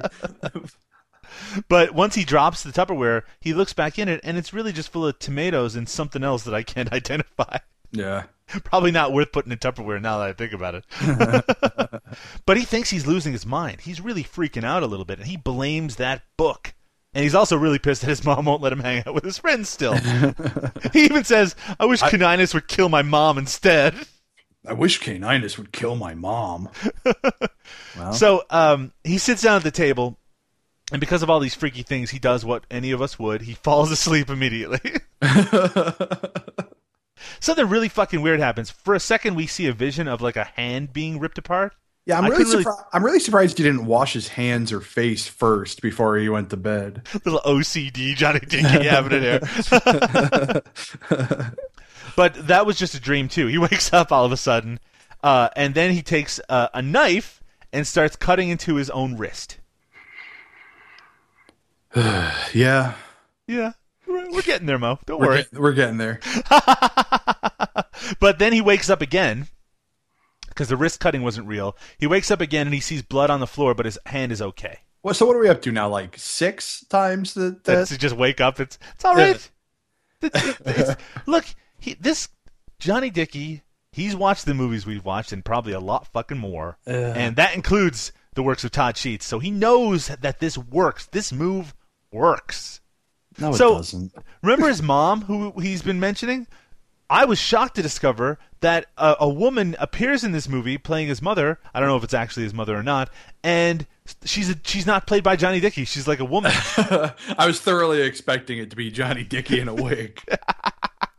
so his mom is super pissed about him taking her credit card, uh, and she starts to to like look for her credit card through some drawers, and in the background he falls and like faints behind her, and all she kept she doesn't turn around or anything. She's like, "You're just trying to get attention," uh, as uh, as she starts to And still she- look and she calls him a bastard. a bastard. You Um, bastard. But then he stands up and he grabs her with like a sort of a melty hand because we know that that's a move that he has. Mm-hmm. And in shadow, we see him stab her in the head with a screwdriver again and again and again. That's actually a pretty cool effect. It I works out really well. I mean, I imagine this woman does not want her head actually stabbed. Yeah. So a good way, instead of having to build some sort of appliance, is to show it in in shadow, and that's what he does. Yeah, because all you all you need then is just one of those like styrofoam, uh, you know, like wig heads, and that's those are easy enough to get. Right. And then he takes out a butcher knife and slices into her corpse, and then he rips her head off. Yeah, yeah, yeah. and, and put, and, puts it in a pot, a la Jeffrey Dahmer. and puts it into a pot on the stove. So pretty great. And then he has another one of his weird mental attacks and falls on the floor. And a little bit later, Johnny Dickey comes to. He sees bloodstains like he did before, but he thinks that it was just another stupid nightmare. But Mo, no, no. This time, the nightmare is real. Great. So he thinks something smells disgusting. he thinks something smells disgusting, so he uh he about he's about to vomit and so he decides to open the pot on the oven to vomit into, but then discovers there's a head inside that pot. Right. Exactly. So he's got to get to a safe place. What's my safe place? He runs into the bathroom again. Yeah. And then, then there's a really great uh, flashlight lighting effect in the bathroom that he's using, and Yeah, th- Yeah. there's a lot of flashlight lighting effects. there's actually. a lot of flashlight lighting effects. But So he starts spitting up a bunch of goo and like uh, foaming at the mouth a little bit, like a canine, maybe. I guess. oh, Um, I don't. I don't know if that's actually intentional or not. well, I, one of the greatest things about this segment is that all throughout it, Johnny Dickey's wearing a shirt that says "This movie is terrible." terrible. So he changes into a demon or something here. So he has a bunch of shit on his face. yeah, just some kind of like facial applique. Has a face, facial, uh, yeah. So uh, he turns into a demon and he says, "Who should I kill? How about that pest Joe?" Yeah, because I mean, the, the funny thing is, just like the only like real reason we know that he doesn't particularly care for Joe is because he flips him off later, like earlier in the in the in the segment. Like we don't really know anything about him, like why he hates him. Well, Joe seemed in his one line in the entire fucking thing. He does seem like kind of a dick because he's like, "Don't bother me. I'm going to be downstairs listening to my music." I guess. And I guess Joe's kind of obsessive because he seems to have a lot of albums. Yeah, that's a huge record collection. Huge collection. So Joe is listening to albums, and Johnny Dickey comes down with his face all fucked up, and he has an axe. He tries to hit Joe with the axe, but Joe catches the axe and drives it back into his head. Yeah. And he goes, "What the hell are you doing, boy?" but then Johnny throws the axe at Joe and chops him in the head and face, and then slits his throat. Yep. Yeah. And also, uh, Johnny licks the axe afterwards because why the fuck not? So, at this point, the demon needs to get to his safe place. So, back to the bathroom. and in the bathroom, uh, Demon Johnny starts ripping off all of his makeup appliances. He just rips them off his own face, and they fall in the sink. And then he he's looks like he's back to normal again, and he faints on the floor. because yeah it's funny it's funny just you know like like i know i haven't been saying a whole lot in this episode you know a lot mostly because i'm super fucking tired but also because uh, i've been kind of almost keeping mental like not like you know hard fact but like you know keeping track of uh, uh of how many times like a you say johnny dickey because it's a lot you know, and, and how many how many times uh, he faints, how many times he goes to the bathroom, how many times he wakes up from a dream, how many times he washes himself. I just like the idea that Johnny Dickey is obsessed with bathrooms, obsessed with cleanliness. The funny thing is, I mean, and like this isn't even close to the last bathroom scene. The last thing we see is a fucking bathroom. so he uh, he faints on the floor, and when he wakes up, we know it's not a dream because a part of the makeup is still in the sink. He picks it up and examines it, and then something pops out of it and scares him. Do you know what pops out of it? No, I couldn't tell. I looked at it a few times. I couldn't tell. I couldn't tell. But it doesn't matter because he walks out of the bathroom. Bad idea. He's still confused and he's like seeing like flashes of the violence that he's caused. He even picks up an axe and he gets kind of scared by his memory of the things that he's done. Uh, and he blames it all on that stupid book. So he decides, since he can't take control of his body, just like in the first segment where when he realizes that something's wrong, he immediately tries to stab himself in the face. Yeah, yeah. In this case, he picks up his gun that he just has, a handgun. he goes, They can't take control of my body if it's dead. So he takes a gun and he just shoots himself in the head. But Yeah, it doesn't that- work. Yeah, the wound uh, and the wound fucking closes up, and he comes right back up, and he's like, "Fuck." So he, he, imme- yeah, he's he's really upset over the fact he couldn't kill himself, and this is what it sounds like. No! No! No! Why?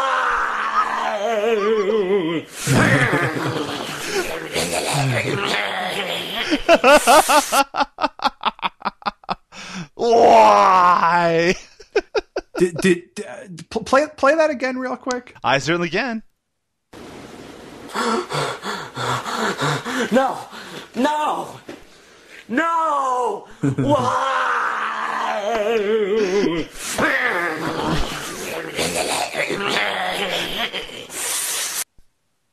Oh, did you cut it off before he goes need to kill? Yeah, I did cut it off before he said need to kill. I Ah. apologize. If you want to hear him say need to kill, you're gonna have to join. You got to sign up for our contest and get your own copy.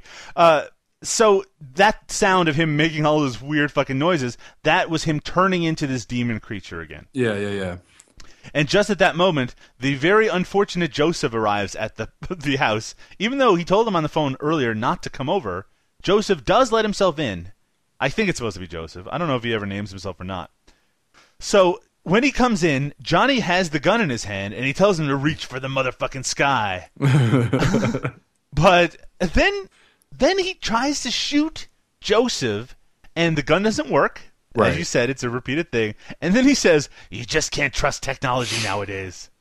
Yeah, I, I felt like this this seemed like uh, like a cross between like the sort of like this seemed like a, a really fun homage to the sort of comedic killers of the of the 80s and 90s you know Right. like like the later freddy's well not the later but i mean like the the bad freddy movie ones you know Sure. or um or or like leprechaun Yeah, exactly. Because he's Yeah. now uh, this demon is almost like a playful demon making jokes as Right. he's uh, as he's trying to kill someone. yeah i i actually kind of i, I kind of enjoyed that So Joseph goes. He's like worried about Johnny, as he probably should be, and he goes, "Johnny doesn't live here anymore." So he grabs a butcher knife and gets punched in the face, and then Johnny throws the knife and slices up Joseph, and then they have a weird confrontation where somehow Johnny grabs Joseph and slams him down next to the sink. yeah and is about to stab him, but uh, Joseph grabs two butter knives and shoves them into Johnny's eyeballs. I love I love how like gently he shoves them into the eyeballs too. Like there's no like like real thrust there at all. It's just kind of like like a knife into butter, you know. Exactly. the, the eyeballs kind of look like butter. well, and uh, this is what uh, the demon's reaction to that. He just pulls him out and he says, Surprise, surprise! You can't kill me. I am unholy, and I am immortal. You're not my friend. You're just an unholy fucktard. I'm about to unleash a can of holy whoop ass. All right. You're not my friend. so the believer Joseph uh, turns the butter knives into a cross and presses them against Johnny's head and says, "Fuck you, Satan." Uh, and uh, uh, uh, jo- Johnny makes some really fucking great noises during this scene. Like, like I think a lot of the noises he makes when he turns into Caninus, or I'm assuming it's supposed to be Caninus, are, are just fucking hilarious. As we saw earlier with the uh, the no no why scene. I love uh, how he ends like just as he's about to be killed or whatever. He goes, "Your soul is Satan's, and he will reclaim it one day." And Joseph says, "I'll mark my calendar," and then he just walks away. and that's the end of that segment. But it's not the end of the movie because we still need to have some sort of culmination of the wraparound segment. Remember, the shoplifter Johnny is still watching the movie, and in fact, he says, "Why the hell am I watching this pile of trash?" he starts listening. He goes, "Bad effects, bad acting, horrible stories, bad lighting." I think he actually disliked the movie more than we did. Yeah, I think so too. He- But, he- but of course, he, deci- he he decides to do what um you know what what seems to be one of the many themes of this movie, and that's he decides he's going to take a nap. He gets And into the most course, uncomfortable hope- looking position. Yeah, and hopes that he's that he doesn't have a nightmare. Right. But uh, but he wakes up sometime later, and he has sort of these visions of that violent shit face from uh, earlier in the movie. Shit face. the violent shit face. but he just blames it on the movie. He thinks he's having another stupid nightmare, and then he says, "I'm gonna get something to eat." Right here in my notes, after he says he decides to get something to eat, what is up with this movie? my uh my my notes at this point say uh, this movie is nothing but eating, sleeping, washing, or murder. So then he goes up to the, the kitchen and opens the fridge, and there's a skull inside. And this is what I said before earlier about it kind of setting up expectations. He expects that he's going to wake up and it was all a dream, and he even like tries to force himself to wake up, But this isn't a dream, man. This Nope. is the real stuff. And then he then he touches the uh, touches the skull. Right. And n- now that he's convinced himself that it's reality, he actually is a little bit relieved and he says, Well, I guess the good news is I'm not losing my mind. The bad news is I'll probably be losing my head. Boom. Yeah, because he thinks someone's going to probably try to kill him or something. Uh, so he does what every American would do in this situation. He takes a gun, He grabs the gr- he grabs the gun off his fridge. the house gun. Yeah, it's you know it's like a twenty two. It's just a house gun. So remember, at this point, there's no one else to his knowledge in this house. He's just having weird experiences, but he expects someone might show up, and he's absolutely right because as soon as he picks up the gun, someone comes out behind him. This guy in a mask, and uh, he even says to him, "Hasta la vista, you son of a bitch." And then they have a fight. Yep. and Johnny gets the best of this physical exchange. And he knocks this creature unconscious with the butt of the gun, even though the the the, the killer has a knife. and then the strangest goddamn thing in the entire movie happens. And again, you might have to explain this a little bit if I'm getting this wrong. He says, and he actually says this out loud, I'm not going to kill him because what would the cops say? But if he tries to kill me again, I'm going to kill him. Yeah, I don't know why you wouldn't have just tried. To, I don't know. He was already knocked out. Uh, maybe tie him up. Maybe maybe call the cops. Or just kill him because Or here's ju- what happens. Just kill him. Yeah, sure. So Johnny gets into like a closet or something, and he just waits until the killer regains consciousness and picks up a knife that he's left next to him. and as soon as he does that, Johnny jumps out of the hiding spot and stabs him in the head. stabs him in the so head. He, he didn't even wait for the guy to try to kill him again. Yeah. So while the creature is stunned by having a knife embedded in his fucking skull, Johnny runs to his room and gets the VHS tape. Because priorities. Right. And he doesn't know what he's going to do with it. He's got he's like think Johnny, think. What am I going to do? What am I supposed to do? And he does what Johnny does in these situations. He runs to the bathroom. and locks the door behind him. and he puts the tape on the floor and he pulls out a gun and says, uh, well, he says this. Rewind this, motherfucker. And he shoots it, I but love, the bullet doesn't really do anything. Yeah, yeah. No, I love I love the fact that uh that he that he has like an action hero kill line for a VHS tape. I like how it still doesn't work. He has all of these kill lines, and they're always followed with something fucking up. Great. So he's unable to destroy the tape with that. But you might think back, you might recall now, right back to the beginning of the wraparound segment where uh, he encountered like a zombie in the shower. Well, Yep. that zombie returns once again, and now in comedic form. Because the zombie is oh man, there's a lot of elaboration here, but let's just break it down.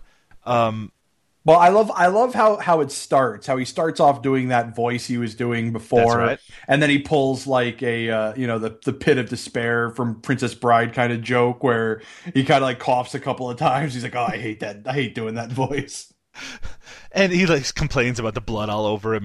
What we discover is this zombie-ish creature was actually trying to help shoplifter Johnny the entire time.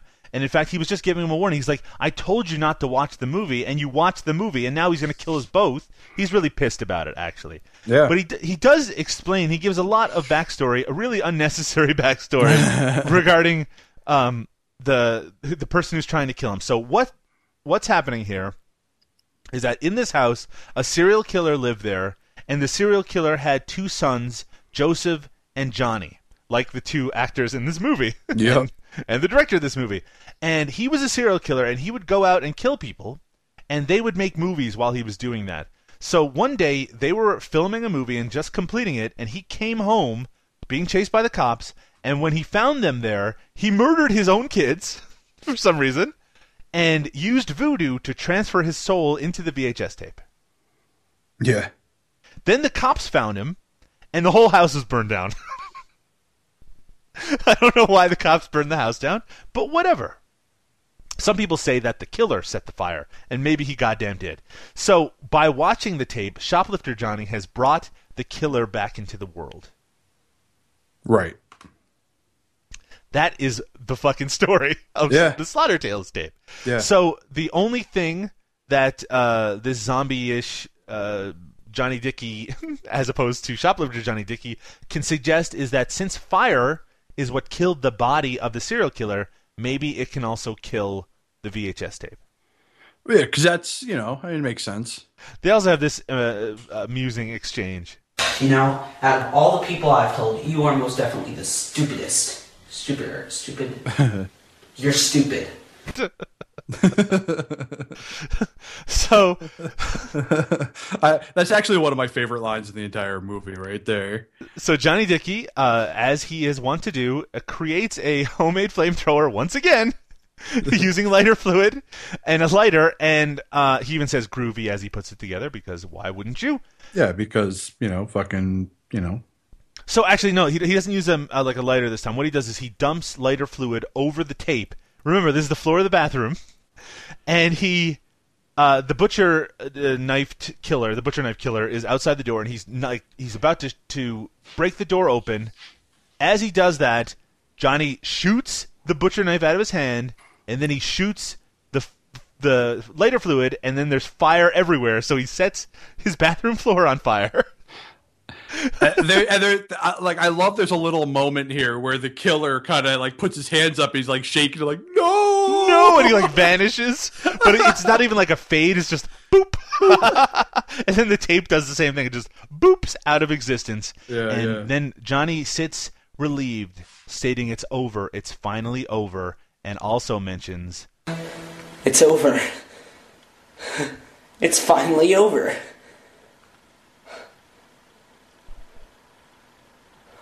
Let's just thank God there's no sequel. Uh oh. and he stares right at the camera, and that's the end. Except, wait! You might recall at the end of the previous episode of No Budget Nightmares, we mentioned that this movie also features Lloyd Kaufman. Yes, it does.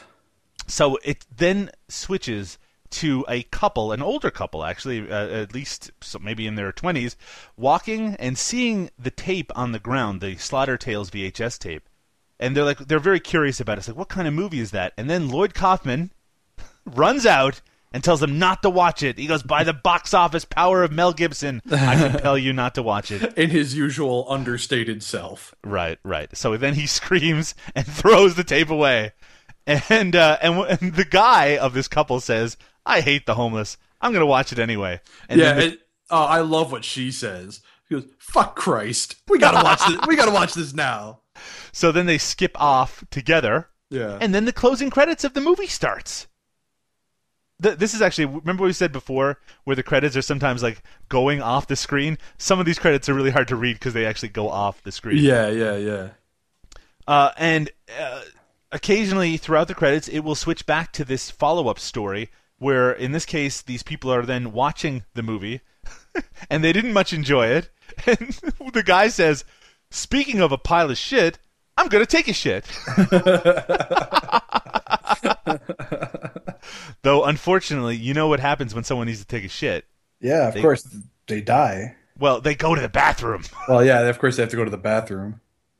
So he's reading Lunch Meat magazine, taking a shit, and someone opens a door, and uh, they uh, oh yeah, actually someone's there, and the guy says, "Hey, it's not funny. I'm trying to take a shit here." And then this guy opens the door, s- scrapes his face with his hand, and cuts off his fingers.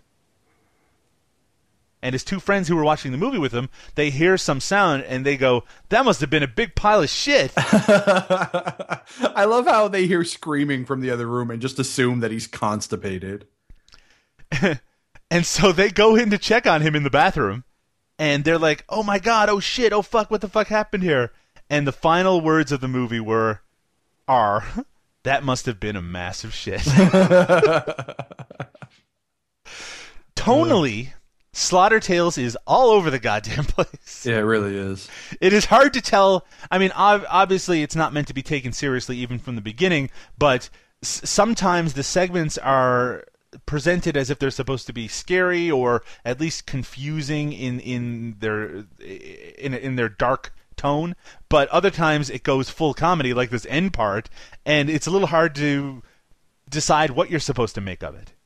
Yeah, exactly. I uh and I don't know, but I mean, you know, that that being said, it's still uh, uh, overall an enjoyable movie. I mean, like it's I, I would recommend it.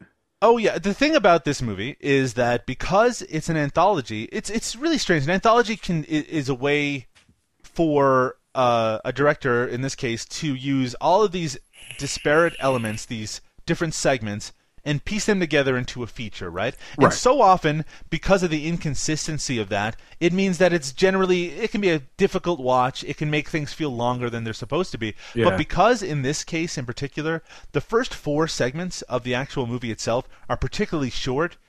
They feel like they move really quickly, so it's not like you're ever bored watching Slaughter Tales. And Right. because there's sort of a stream, I mean, there's a lot of murder going on here. Even when it's not necessarily well edited or it's difficult to tell exactly what's going on, there's always something happening. So it never has time to get boring. The the l- largest piece of exposition comes in the shower near the end of the movie, and while that's really strange, almost nothing else gets even partially explained. So it doesn't matter, right? Right, right. So so you never get bogged down by long conversations. The movie just keeps moving and moving and moving, and then it's over, and you're like, I don't know what I just saw, but I, I, I didn't I didn't dislike it because I was entertained the whole way through. Exactly. So I would say actually Slaughter Tales is a particularly entertaining movie, and it's also, and let's face it, it's also a massive accomplishment. I mean, for a, not just for a 14 year old, but for anyone who decided, you know what, I have all these little pieces, I have the ability to, you know, create more material for it. I'm going to make a feature film. I'm going to get it released on DVD in a special edition.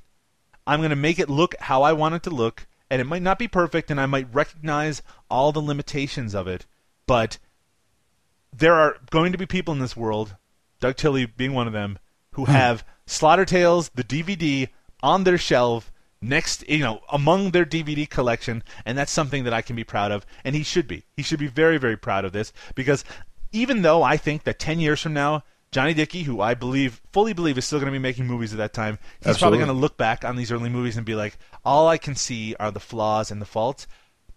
The ability to see the evolution of his skill is going to be invaluable as inspiration for young filmmakers who want to see where you can go from here. Exactly. Yeah, and I mean we've seen it ourselves. So many directors, uh, the the when we talk about Todd Sheets and Todd Sheets' opinion and, and reaction to some of his earlier films, he's he has difficulty appreciating and enjoying them like some like some fans do because all he can see are the flaws. All he can see is the limitations of what he was trying to do then and uh, and and feel a bit embarrassed because it does not stack up to the ability that he has now or his later films and that that is absolutely true and he deserves to be able to feel that way about his earlier films but seeing that progress especially now that we've seen House of Forbidden Secrets and know how much his skill has progressed and evolved and changed. Yeah, yeah. it's like well I mean that's amazing. You have this you have this great new movie that people can see and appreciate and see how much skill you actually have. They can see your starting point where there are signs of that skill and there are moments which are really great. And there's also a bunch of shit that has not aged well and that maybe was never good and but you still did it and you wouldn't be at that end point if you weren't at that starting point so right now we're at johnny dickie's starting point and he's just going to get better and better so hey you know what when i was 14 not only could i not make an uh, entertaining movie i could barely dress myself i wasn't the most competent 14 year old Yeah, no. At, I was gonna say at 14, I yeah, I didn't even have an interest in film. You know, I I wouldn't stop masturbating long enough yeah to to well, that- be able to focus on filmmaking for more than a couple of minutes at a yeah, time. that, that too. That, So, uh, definitely. So kudos to Johnny Dickie. well, well, well done on on stopping jerking off long enough Yes. to make to make a film. Thank goodness you didn't find those nudie mags in the, in the movie. He never would have stopped. he never would have stopped. Man, especially can you imagine being a 14 year old in the internet age where I mean, how could you even get anything done? I, Yeah. I can't even imagine. No, I would, I would, I would. Yeah, I, I already have a hard time getting anything accomplished because of how- Hard time. how easy yeah exactly how easy it is to to find access to that sort of stuff Well, Mo, that was Slaughter Tales. And if you, a listener or listeners, want to get a copy of Slaughter Tales, well, they are out there. You can purchase them. But the other way is to leave No Budget Nightmares a review on iTunes, and we will pick one. We will send you out a copy of Slaughter Tales plus some extra goodies. You will be the happiest person in the world because then you can listen to this episode again while you're enjoying your new copy of Slaughter Tales. It really is the best of both worlds. exactly But now we have to move on. Moving on is good. let's move on Let's move on. Now, you may recall that on the previous episode I mentioned that uh, I was pushing our Patreon campaign, which some people they get really sick of me mentioning. But if you want to support No Budget Nightmares, you can sign up to Patreon and be able to every time we release an episode, give us a little bit of money. Doesn't kill you. Why don't you do it? Your parents would want you to do it. Why don't you do it? But one of the things you can get by donating are perks. One of those perks includes being able to choose a no budget nightmares movie and that is what's going to happen right now what so i was in contact with friend of the show paul Bassetti.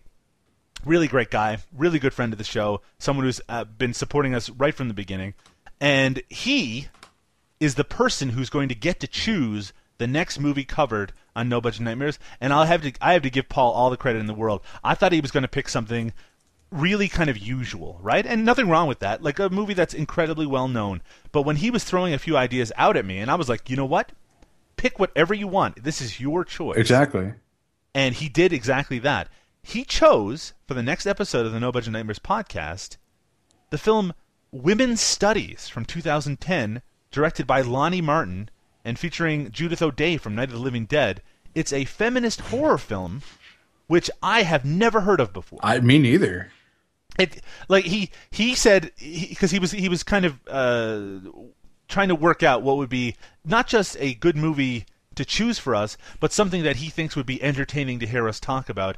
And he has decided upon women's studies, and I am fascinated at the idea of watching this movie.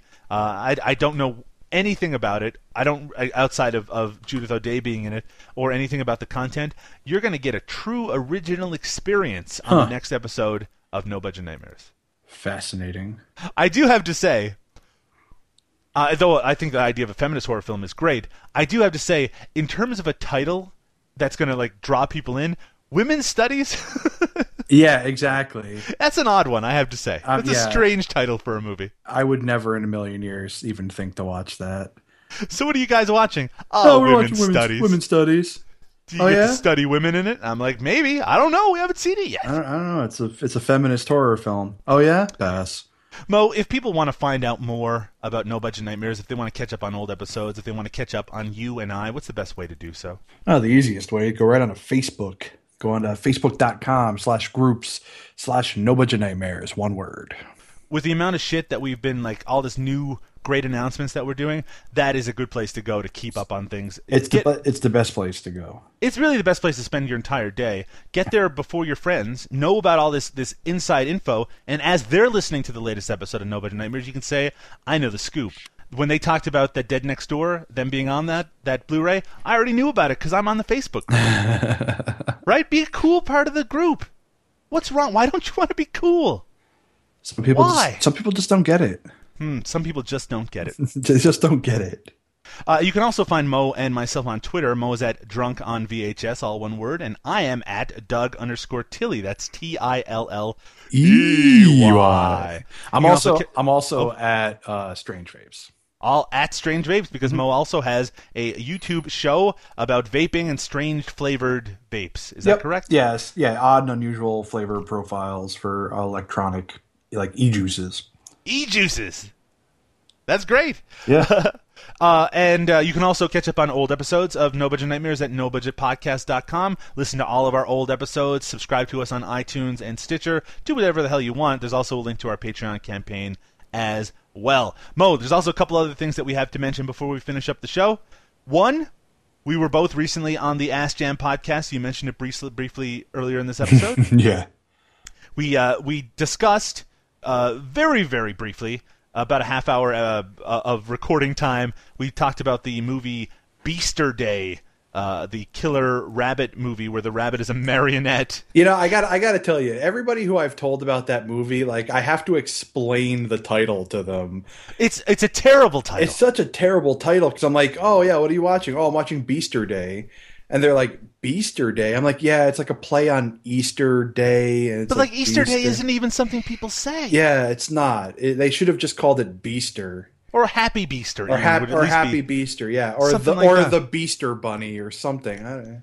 But that that uh, episode of Ass Jam is actually it almost is like a an offshoot of No Budget Nightmares because it does have Mo and myself, uh, and we do talk about this low budget movie. And you also, of course, Ass Jam is it's hosted by a friend of the show, Ike, who does the theme music for both Mo and our own and my yeah, own song. Yeah, exactly. When- you when you hear those little theme songs at the beginning, you know, uh, not not the opening theme song, but the personal theme songs, because for some godforsaken reason, we we each have to have our own theme song.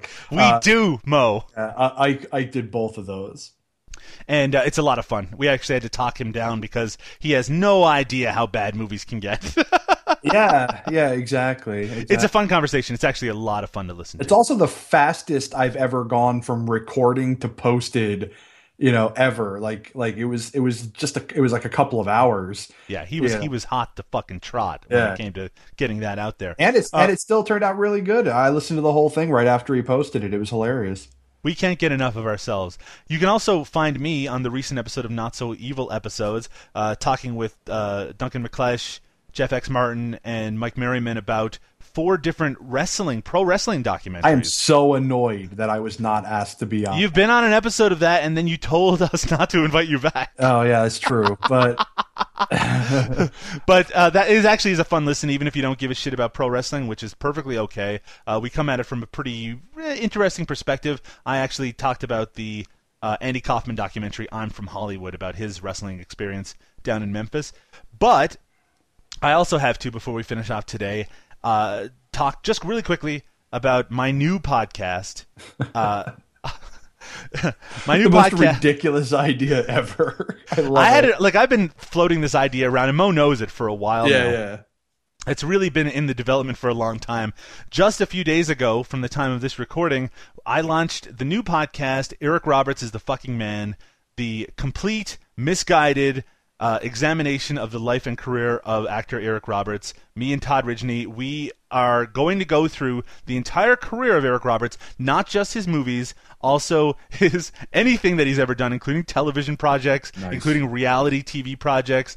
We actually have uh, guests lined up for the next four episodes, and we're going to have some really, we're going to move outside our usual sphere of guests. We're going to get some really interesting people talking about these uh, these movies and projects. And it's if you like Eric Roberts. Or you hate Eric Roberts, or you have no opinion at all about Eric Roberts, you should check out Eric Roberts is the fucking man. Currently on iTunes, or you can go over to ericrobertsistheman.com and find out all you need to find out. Uh, and uh, I'm not going to be mentioning it anymore on this podcast, but uh, if you want to uh, keep up on things, uh, all of our usual social media stuff will also have links to Eric Roberts is the fucking man. also has one of the greatest theme songs ever, thanks to uh, Rue, who who really went above and beyond, giving us just an amazing theme song. No, I guess I'll have to actually listen to it. You do actually. It's on SoundCloud too. If you just wanted to uh, check out the theme song without listening to the episode. Oh, perfect, perfect. I just saved you all ninety minutes. oh, thank you. Mo, have you seen Mad Max yet? I haven't, but I did see Kingsman. Oh yeah, what did you think? Kingsman's amazing. Uh, you know, I ended up seeing that twice in the cinemas. I don't like Mark Millar usually very much, but I do have to say that for some reason, the movie really worked for me. Yeah, it's Uh, just it's just so like I like here's the thing. I didn't really see any like trailers or anything for it Right. or, or commercials because I don't really watch TV, you know. And uh except for RuPaul's Drag Race, of course. But I'm uh, caught up on RuPaul's Drag Race too. yes, I, yeah, exactly. I'm all caught up.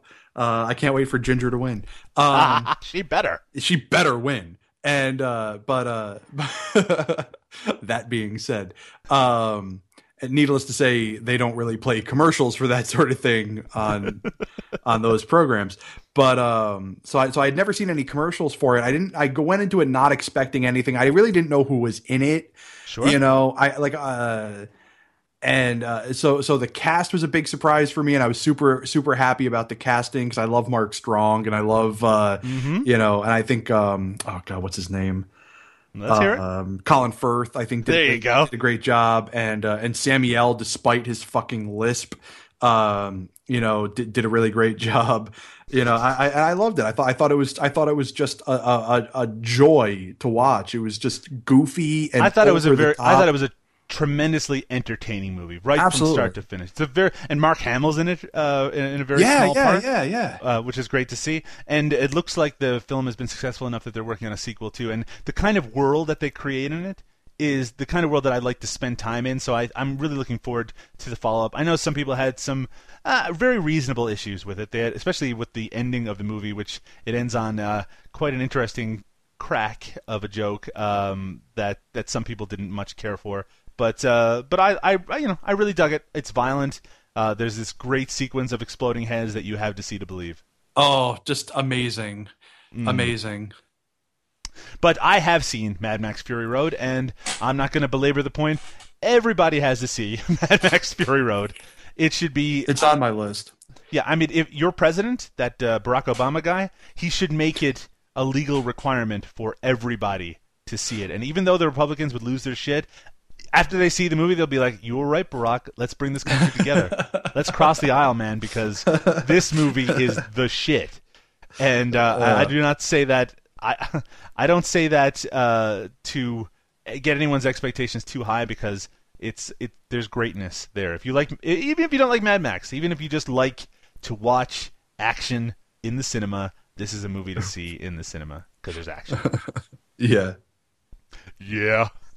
No, Anything I'm else sorry, to I'm- plug, Mo, I'm before chuck- we finish I'm, up? I'm, I'm just chuckling to myself because I hear my cat attacking uh, the lady in the other room. Violence uh, towards my loved ones is always amusing. always, always amusing. Um, anything else to plug? No, Mm-hmm. I mean, ob- obviously check out Strange Vapes on YouTube. Uh, but uh, no, no, nothing really. Da da da da da. I'm loving it. Other than that, stay tuned to our next episode featuring what's it called? Women's Studies. Women's studies.